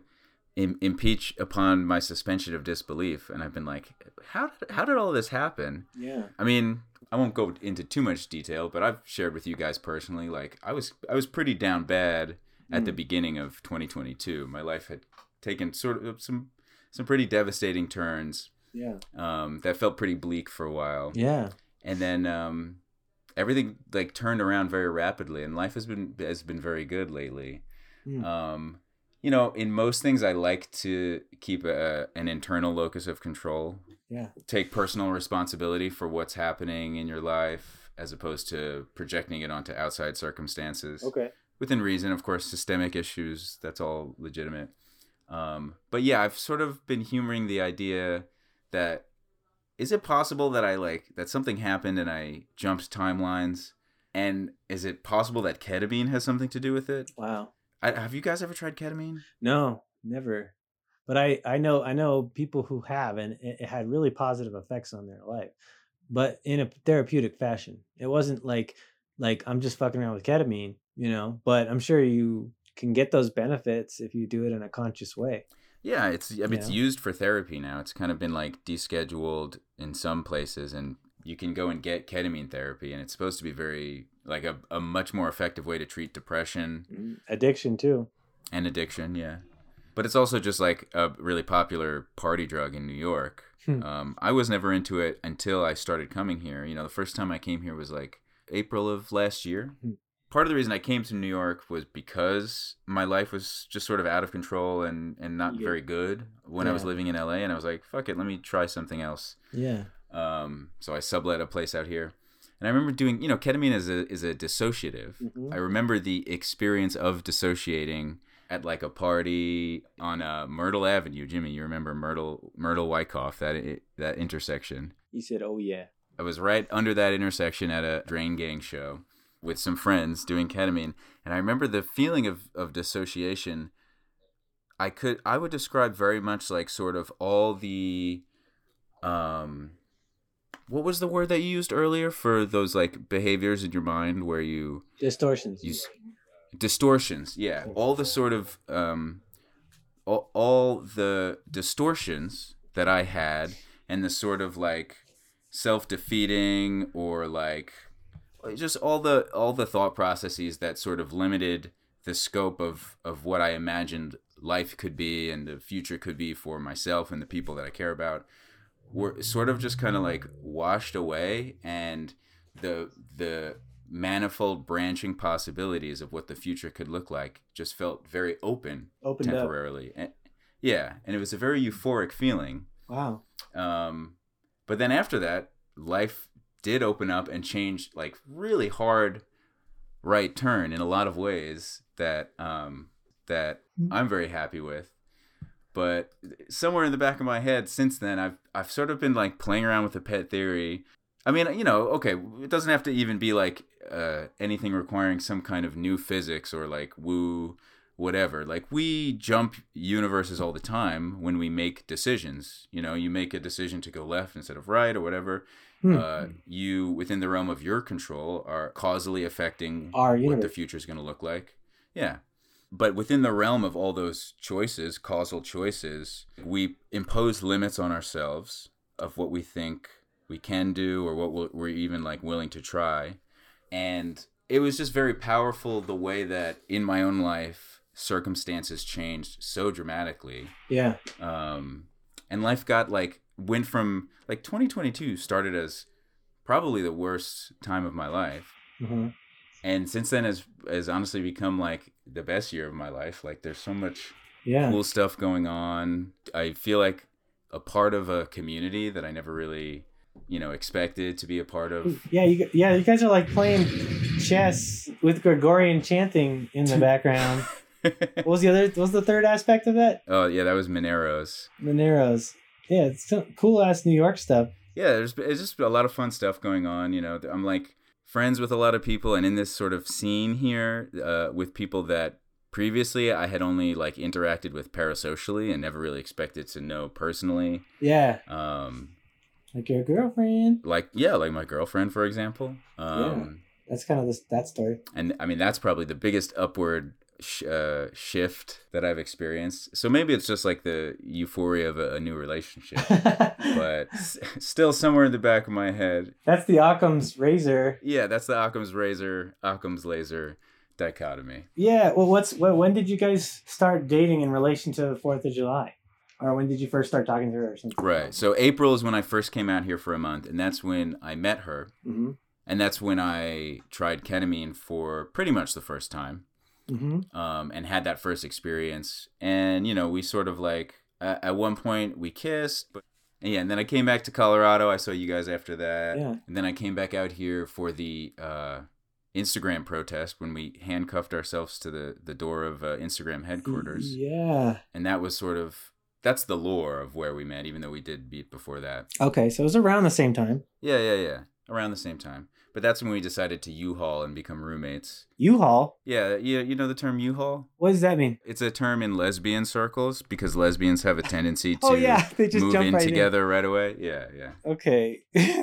yeah. I mean, I don't want to say that. Uh, I don't want to be so cynical as to say that that's the only reason that you're feeling all these changes and growth. That would be sad, right? If it, if that was the way the world worked. But I do think um, that plays probably plays a huge role. I think it's both. I think it's like I think that when you're exposed to these types of uh, new changes in your life, a lot of things open up simultaneously, and they have a they have a kind of a cyclical effect on each other. Yeah. And as a result, you start to notice things and open your consciousness up to things that you would never have noticed Mhm. otherwise in that alternate reality where you guys didn't kiss or whatever, you know. Yeah. um, it just happens to be maybe not a correlation, but a uh, th- these events t- seem to happen in my life too, in simultaneous.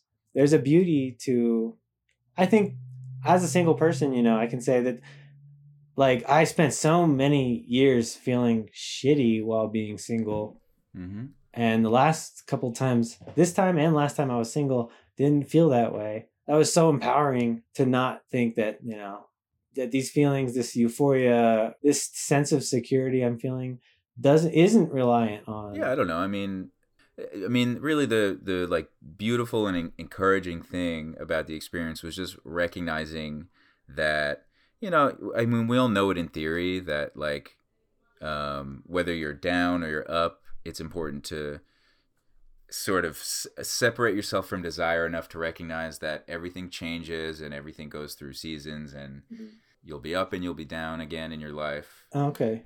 But it was encouraging to bear witness to how quickly a bad situation can turn into a situation that was like even beyond my expectations of of how good things could get and how much fun I, I could have. That was really you know that was really yeah. Yeah.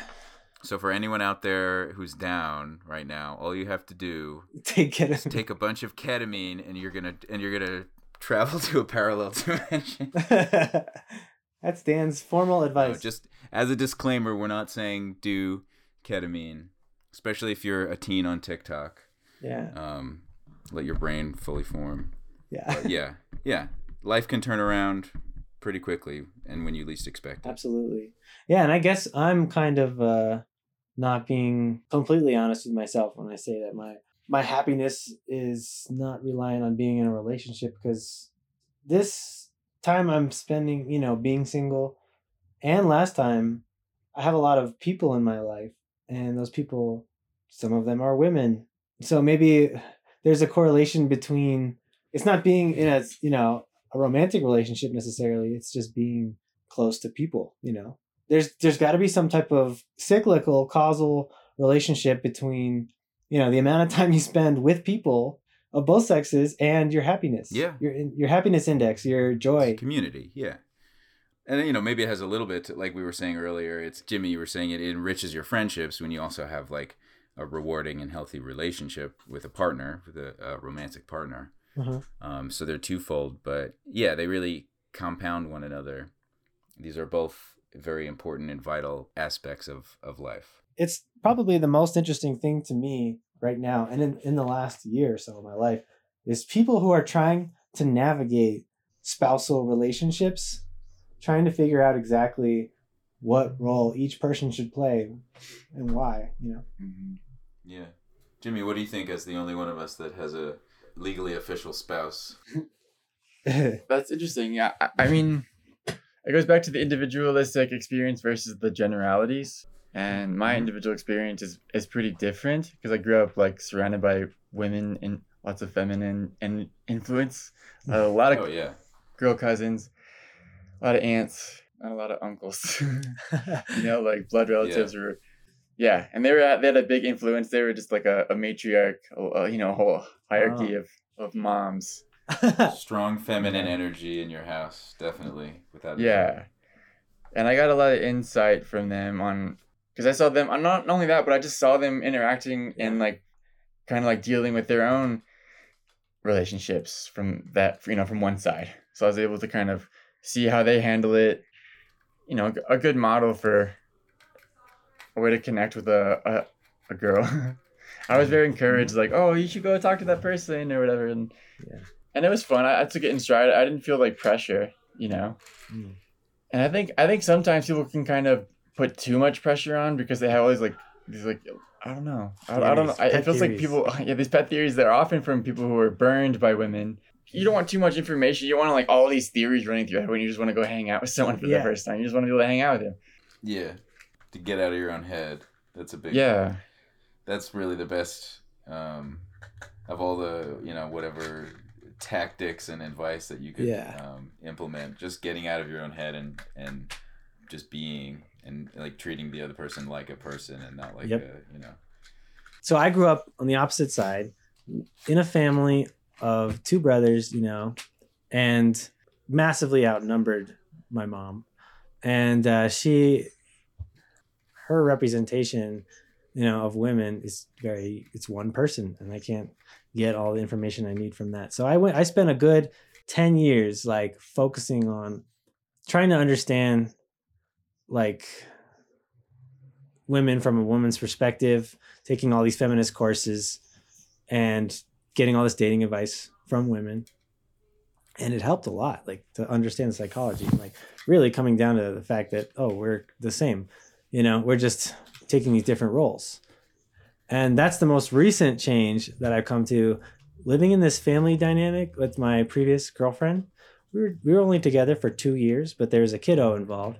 So it got really intense. Um, it was like he was Yeah. two when I met her, and then he was four when we broke up. And um, so we're trying to figure out these dom- domestic roles, living together, raising this child together with an absent his his his biological father was absent, and um, like we started to get into really go deep into like gender roles. And we went and see, saw a couples counselor and she kind of helped us through this. The the conclusion i came to was uh, that these roles are important. I, I encourage everybody to kind of go into depth about that stuff with themselves or their therapist or you know their spiritual leader i can't believe how much of an effect that has has had on me i, I can't believe how much my relationship with my parents Hmm. and has affected me and my perceptions of women like it's so cliche you know Freud would say that stuff Sure. but but it's it's more you know it's more true than i wanted to give it credit for so everybody everybody should really really go deep into uncovering what perceptions and expectations we have on women and why and how that's relevant to our first relationship with a woman Mhm. you know? and then obviously early relationships early childhood relationships with like your first relationship in high school i'm sure that plays a pretty big role Mhm. and your sisters right Mhm. me not having any sisters has a huge effect on my perception of women Yeah, that was. you know I feel like that was huge growing up, having uh, a sister close to my own age, because we could always kind of like, especially when we were like both young adults, and then we would sort of debrief, Hmm. end up in the kitchen at the same time some night, and like, oh, what's going on with you? What's going on with you? Mhm. And then debrief our respective uh, relationships or whatever from the point of view of of Mm, uh, of the opposite gender. Mhm. mhm. That was huge. yeah i wish i had that growing up really didn't that's why i developed so many really close friends who are women in in high school i suddenly saw this huge benefit of just hanging out with the girls and talking about relationships and i was like holy shit i'm missing out on this entire world and there's so much to learn but that's how i kind of had to make up for it Yeah. because when you're a kid it doesn't matter as much you know just they're just a bunch of kids when you're in elementary school Mhm. not going to learn that much more you know Yeah, you did have a lot of friends. You were friends with a lot of women in high school, I remember. kind of forgot about that for a few years. Jimmy and me were just doing parkour in high That's school. They're like, why not pay attention to me? yeah. Look, That's the trick. look at my sick moves. Some of my favorite, most fond memories were just being like hanging out with a bunch of girls, getting invited, like being one of the girls. Like, like it felt Yeah, like That is really to good. lot, yeah, yeah. That's oh like- yeah, at that's first, great. It wasn't until later that I was told you're not supposed to do that. You know, Uh-huh. like later I was told no, you're just been being put in the friend zone. You better watch Uh. it. You know, and I was like, oh, oh, I better stop doing that. They're gonna just see me as friends. And then now, see how stupid that was. Yeah, that's bad advice. Terrible, terrible advice. That's Never such a that. to be invited Yes. into the into the inner circle. That's a that's a huge honor. Yeah. Yeah. I felt honored as a kid when I was just listening to my feelings. I felt incredibly honored. Well, and, and that the that bad advice comes from a, pl- the perspective of your only objective being like, uh, I need to fuck these women, Yeah. Mhm. um, as opposed to just you know being open to Being friends. yeah or have just having a you know a real relationship uh, without expectations. Yeah.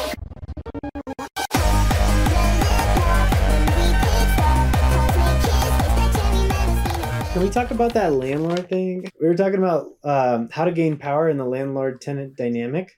Oh, And Dan had this huge experience with that, and I had a really cool experience. oh with my that. god. We gotta talk about that. Oh my god. Yeah. Yeah, Yeah. what, yeah. yeah. I've been going through it. What have you What have you been going through with?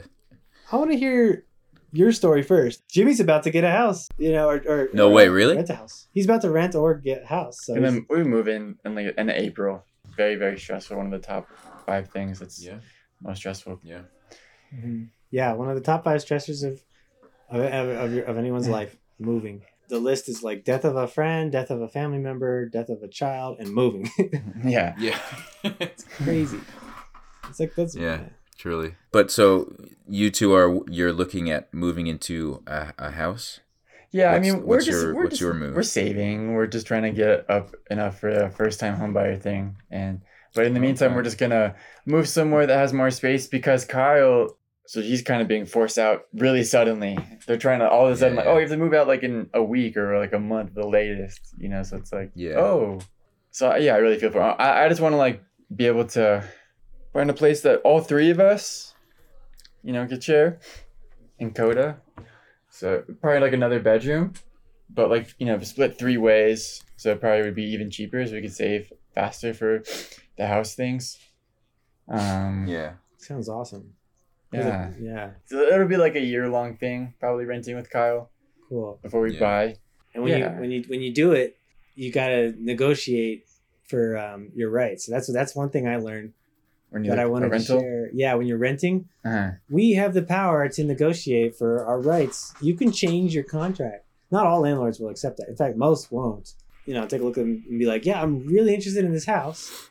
But you need to change this and that, and or or even decrease the price, Mhm. and then I'll take it." And we're really great tenants, and here's why. You know, Yeah. I think it depends on Dude, the people are situation. so housebroken, no pun intended, when it comes to dealing with landlords. Um, Mhm. because you know they're afraid. Oh, I don't want like a my landlord to give me a bad reference, and then nobody will rent to me. Or I mean, the power dynamic that Yeah. that that exists, that people accept, but also that exists is you know pretty pretty wild. Like landlords ex- exert a lot of power, and it's a, it, obviously a very fucked up system, housing and the existence of landlords. Period. We don't have to go full Maoist on this episode, but Yeah. um, Mhm.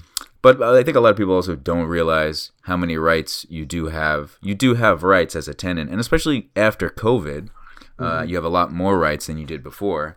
But a lot of people, you know, either don't research them and just get taken advantage of by the landlord when they actually had recourse that they didn't pursue, uh, or just don't advocate for themselves. Um, yeah. and I think that's huge. More if more people did it, then more people would feel empowered to do it, you know, and would be able to do it.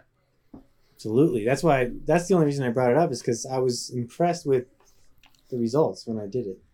And I felt compelled Yeah. to do it because we were taking care of a little guy, and there was some unsafe shit in the back of the yard, and we had to get it. He had to get rid of it before he would do. it. I was like, "There's no way in hell, you know, when a raccoon comes out of there and bites." Um, Yeah. so it started like that.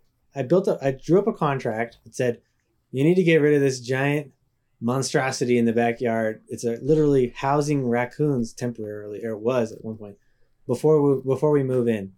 And then we were like, wait, what else can we add to this contract? And because he said he was going to sign it, I'm like, what else can we add to this contract? And so we started thinking, well, the rent's a little high, so how can we change that? And then he said, uh, he said, well, we'll, we always wanted to like, we're like fixer uppers type people. So we will happily fix little things here and there. It's like a, it's, it's a house that had a lot of issues, you know, cosmetically. We'd be happy to fix them. We have some experience with this kind of stuff. You know, Sarah's a landscaper. And here's some proof of our prior work that we've done. So if you uh, take off from our rent each month, we will. We need your word, like your written word, that you will uh, re- reimburse us for the work we do. And so that's how it started, right? Uh, we, we I added into the contract like you will, you know, you'll pay us for all the materials that we get, and for 15 dollars an hour for the work that we do that we're putting into our house, anyways. And uh, we're gonna take that off the next month's rent if you choose not to pay us and he's he read it and he was like, "Well, I've never done anything like this before, but I will sign it." And um, because you know he wanted to rent out the house, and I was like, "Wow, I didn't realize I had not expect him to sign that," and uh, it worked. Like you know, our rent was significantly reduced for the first few months I was in there before we broke up.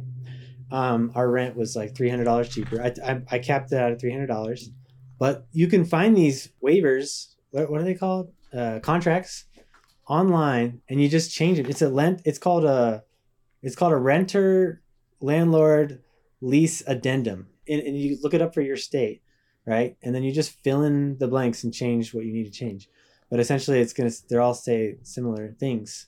It's just like this contract works in conjunction with the lease that we signed, and this is how this is how renters have to stand up for their our rights. You know, uh, we have to be able to say, you won't evict me if I blank, or I need I actually need to be living here for two years. You can't evict, you can't just sell the house after one year because the market's up, which is happening to lots of people.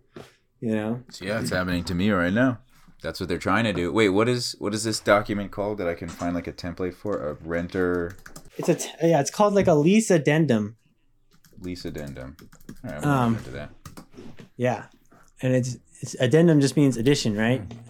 To whatever lease you sign, and uh, Okay. and you can just put whatever you want in there. Just just try to use the the most clear legal speech you can. And one thing I learned from talking to a few lawyers, um, I'm a dog trainer and I trained a few dogs whose ha- owners happen to be lawyers, and they told me that the the legalese doesn't have to be perfect because these people aren't going to have super high powered lawyers that can deconstruct your lease addendum. The fact that they signed something is good enough. Doesn't doesn't have to be written by a lawyer at all to be admissible in court because the intent was there.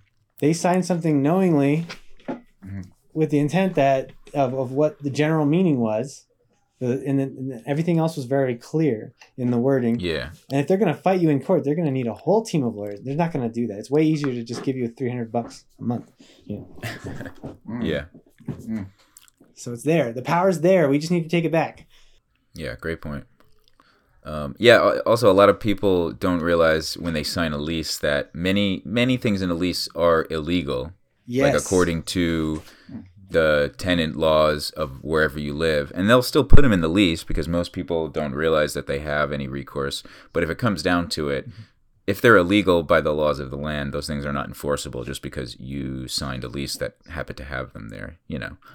Um, but yeah, so my situation, we moved into this place in uh, September, and uh, we furnished it really nicely. You know, the place looked great. Um, we have two roommates that also like are roommates as well as on. I didn't I didn't really bring shit because I'm, I'm I was coming from LA. I can't really get that much stuff here, but they had a ton of beautiful furniture that they brought.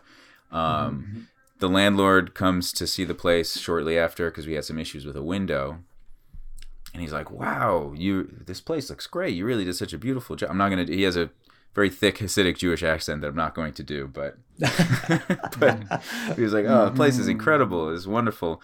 Um, I'm gonna put it on the market. I feel like I can get. I'm gonna have an appraiser come to the house and take a look at it now that it looks so good, and and you know, get a better price for it.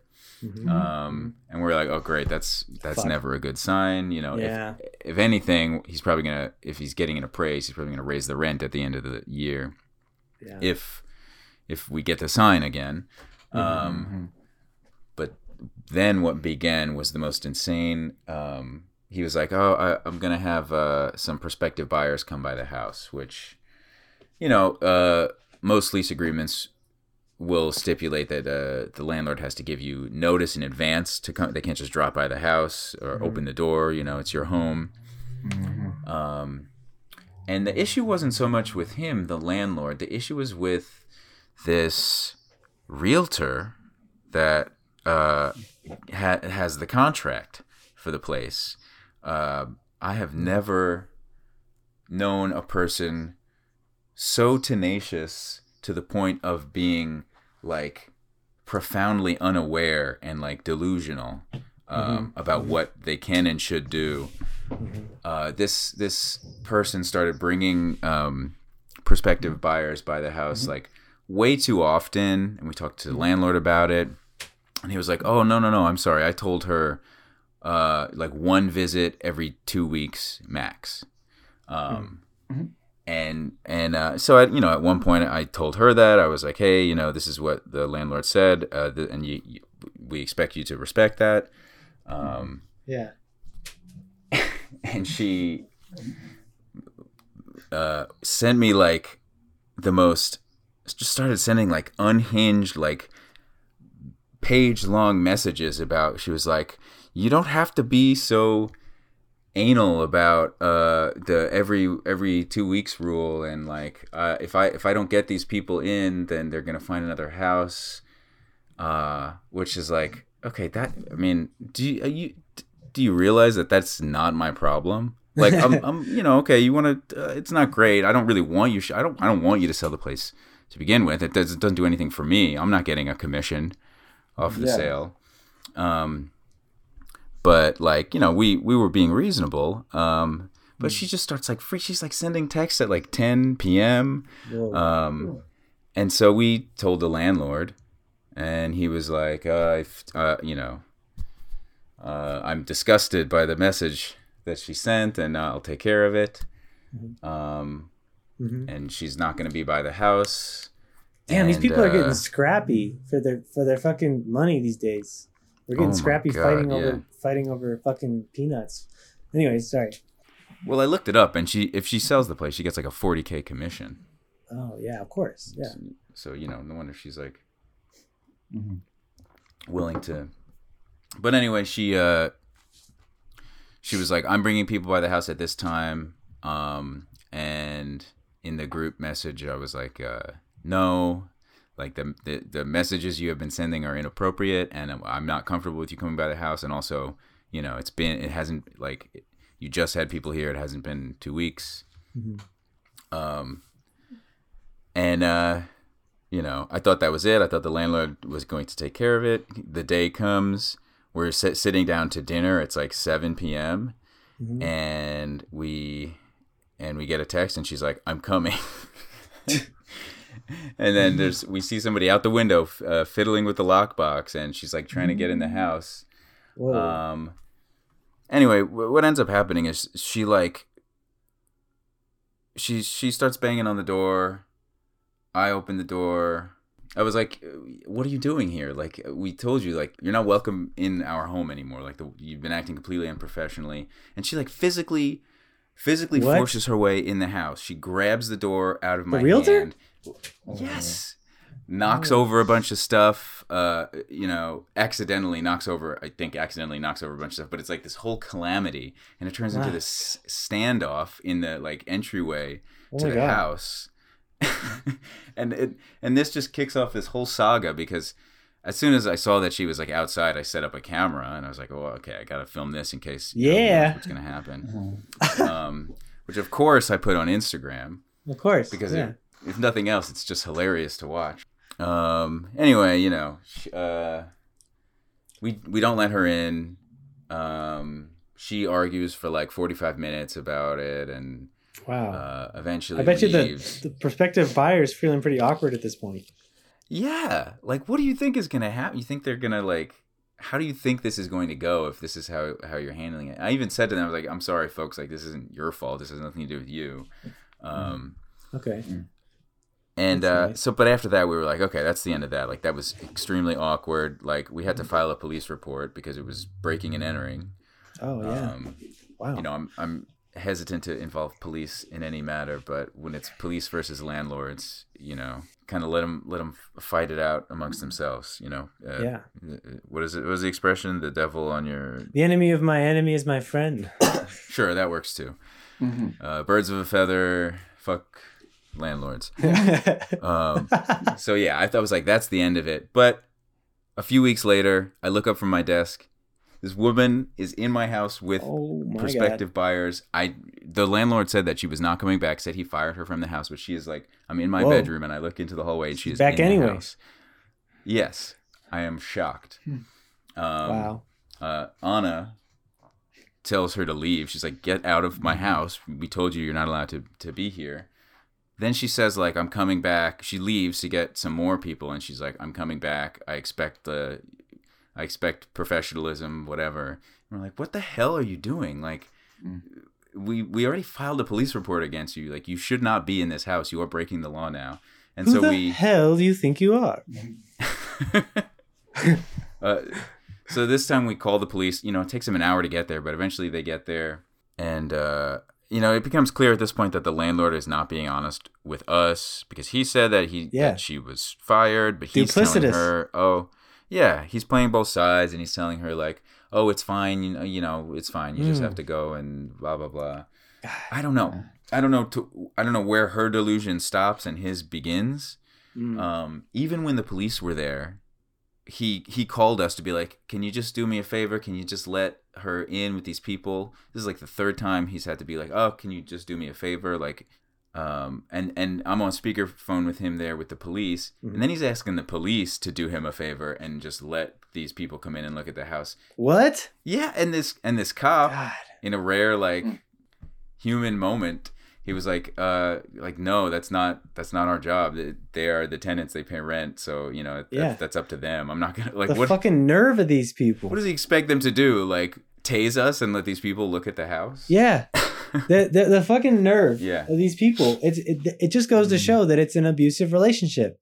Like this is what happens. yes inherently Textbook in in abusive relationships, it, it gets worse and worse. They push more and more boundaries until one day you're like, "What the hell are you doing? What what makes you think this is okay?" And you're like, and you realize it's all the other stuff that I said was okay yeah made them think that this is okay. but you know this is what happens when like a realtor sees the current tenants you know not as like someone whose home that you are a guest in but just as like a pest Mm-hmm. Oh, that, yeah. you know just another pest that needs to be dealt with in the process of selling a house Totally.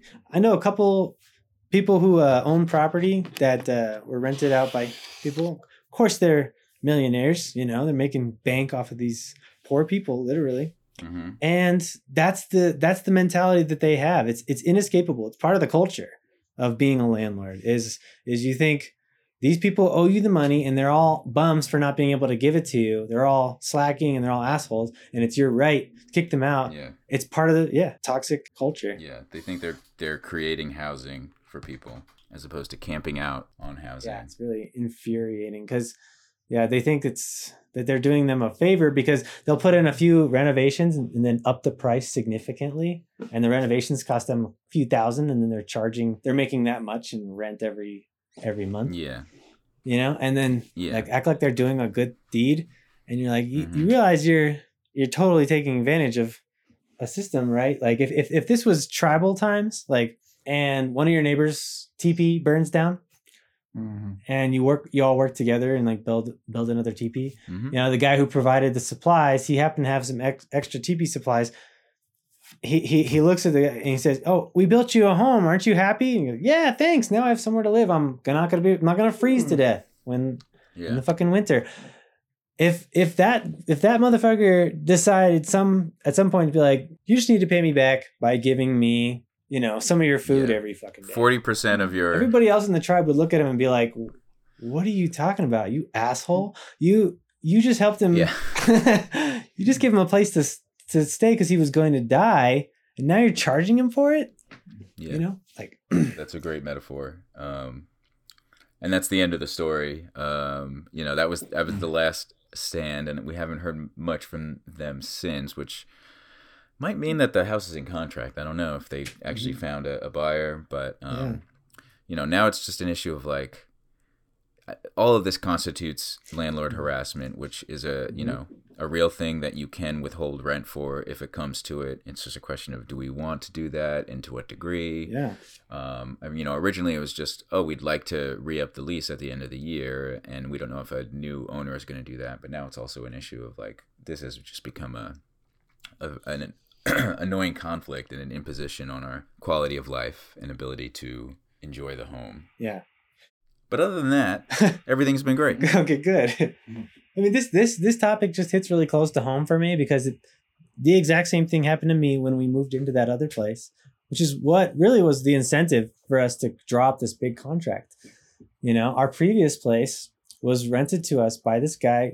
Even he seemed like a good landlord. You know, even even the good ones are duplicitous. You know, toxic assholes because they're it's kind of like the whole all cops are bastards thing. Like the very fact that they're participating in this game in such a way makes them assholes. By yeah, you, you, know, can litigate person to person as an individual. Are they like pleasant or you know polite people? But it's an Mhm. inherently exploitive position. Yeah, So just by taking it and by you know perpetuating that system, you're on you're kind of on the hook for that as an individual or as a you know as a system. Doesn't matter. yeah. I mean, this guy, this guy had to had to kick us out because the market price went high, and he was going through some shit. Like he needed the money, and uh, we were like, okay, we understand. You got to kick us out. Then we find out that he's he said the exact same thing to the previous tenants. and kicked them out and then rented out the place from our neighbor. And the neighbor was so pissed. And I was like, oh man, I can't believe that just is happening again. And this is a family. Like it was me and Sarah and the little guy. I'm not going to say his name for privacy purposes, but the little, fine, yeah. you know, Mhm. three and a half year old kiddo at the time are getting kicked out. We're not really, you don't have a lot of money, you know. We're, be, we're being told that we, we had planned when we signed the contract with him, we signed a lease. We said, we're planning on staying for two or three years. And he changed it on us and said, no, you need to get out at the end of the year because I need to sell it. Mm. And what he doesn't realize is he's uprooting a family, making us go through one of the top five stressors of your entire life for a kid that's already had way too much stress in his life with his biological father and everything. And it's just a sad situation. You're like, I can't believe you're doing this. Like, I, I tried to talk him out of it in like five different ways, you know, and he was just like, ah, you know, I just really got to do it. You know, I'm sorry, man. It really hurts. Sucks to do. Like, Mhm. no, you fucking don't. Anyways, I come up with some kind of deal with them where I we find another place that ends up working better for us, anyways, and I make the guy pay for the move. Yeah. He tries to weasel out of it, but I make him pay for the moving cost and the cleaning cost of the house, even though we did a lot of it, you know. So that was my way of getting back at him or whatever. But I mean, even even the good ones are bad. Is I guess the moral of the story, you know Yeah. just by virtue of the fact the only time time I think it's actually um, okay ethically to be a landlord is when you are also living on the property. So, like, let's say you have a house that you want to, a casita that you want to rent out, or a room that you want to rent out to a person, and you're living there too. Then it kind of makes sense because you need help paying for the mortgage on this one, this one house that you own, and you have this empty space, and somebody needs a space, and they should pay you for that like to me that makes sense because you're you're living in it you're not you're not so disconnected from it well this kind of segues into that last topic i wanted to talk about was about the ultra rich. So there's there's different types of rich people out there. There's the you know rich people who are like millionaires like landlords and they have that greed issue. And then there's the ultra rich which is like i don't know maybe 50 million dollars and above which they're so sick and so consumed with greed that we need to like figure out a, a method for dealing with them. So far, we've all been jokingly kind of saying, let's eat them, eat the rich, chop off their heads. And that's obviously not a good solution, but we need to find a solution that we can all agree on. So I have an idea. Shoot. they should be treated uh, as addicts, which is what they are. They're addicted to money and power. And any addict, if it, like you say, like a drug addict, would be taken to, it would be recommended that they go to treatment. Um, these people don't get that luxury anymore. They need to be, they need treatment. They need to be put into um, a treatment for addiction. And they should have their assets, anything over $50 million, should be just taken away from them and given to the rest of the people we're just taking away their assets like you would with anybody with a mental illness signing over to, to the state the country forcibly to be to be reallocated to the people Well, yeah, and there's a word for that for taking away their assets. It's called taxation. You know? And if, Yeah, you, if there was a one way to do it. realistic, you know, or or as you accrue more wealth, a weighted uh, capital gains tax and a realistic estate tax, as opposed to the exact opposite, where you're taxed less as you as you gain more, then you know, yeah, that's not like so beyond the pale as a concept to think think about Yeah. something maybe we should do as a civilization.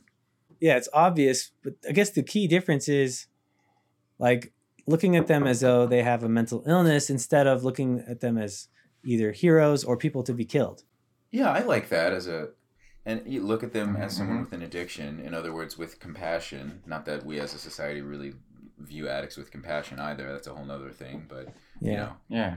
that that's how addiction should be addressed with with compassion because it is yeah addiction's Okay. real and that is that is in a way yeah like, like if you're addicted to ketamine yeah yeah i mean is it the right thing to do to take away a heroin user's her- access to heroin? Put them into treatment until they can decide whether they want to actually use heroin or not instead of like this unconscious process where you're just like Bullshit. reaching for it every time it's around. Oh To I get quit over that uh, I quit two addictions too. That's another another positive step I ooh quit, i was wondering about that. um, I quit kratom. Uh-huh. nice and, uh, nice. and and vaping. The two wow two most Nice. um two most malicious addictions of our no i mean it's uh, whatever kratom is like It's heroin light. It's a get it- serious thing. Get it at a corner store. It's not like I'm It sh- shooting up an alley, but yeah, it's heroin light. Sure, it's an It opiate. should it should be regulated and it will be in a few months. Yeah. Probably eventually, yeah. And vaping, I mean, forget about it. That's we all know how addictive that is. Yeah. That's awesome, man. That's good. Yeah, that's yeah. awesome, dude. Yeah. I was gonna say ketamine might have helped with that a little bit because Uh-huh. it treats helps treat addiction.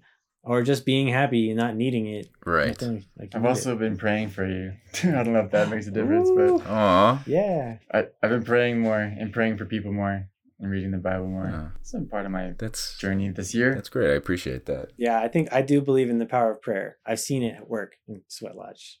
You know what I mean? It's Like- worked for me. Yeah. Works for me every day.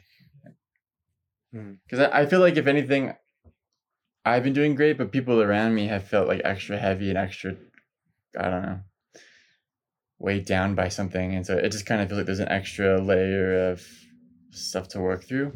Mm, muck. Yeah. I mean, Reminds me of that phrase, the lotus rises from the muck. oh, yeah. What's that from? Lotus It's like a Buddhist term. Huh. It's like, yeah, when things are particularly mucky, Uh huh. everybody is affected by it. But every once in a while, there's a there's a lotus that rises from it Oh, in I nature, and it's a it's a symbol it's a s- uh, analogy or you know, symbolism for what happens in in human psychology as well in a group of a mucky a really mucky situation like maybe a war or famine or something. Every once in a while something kind of you know pops up. Something kind of beautiful is learned from that experience. From a person who decides to take it a different way. Yeah it's really cool. Hmm so. Yeah. The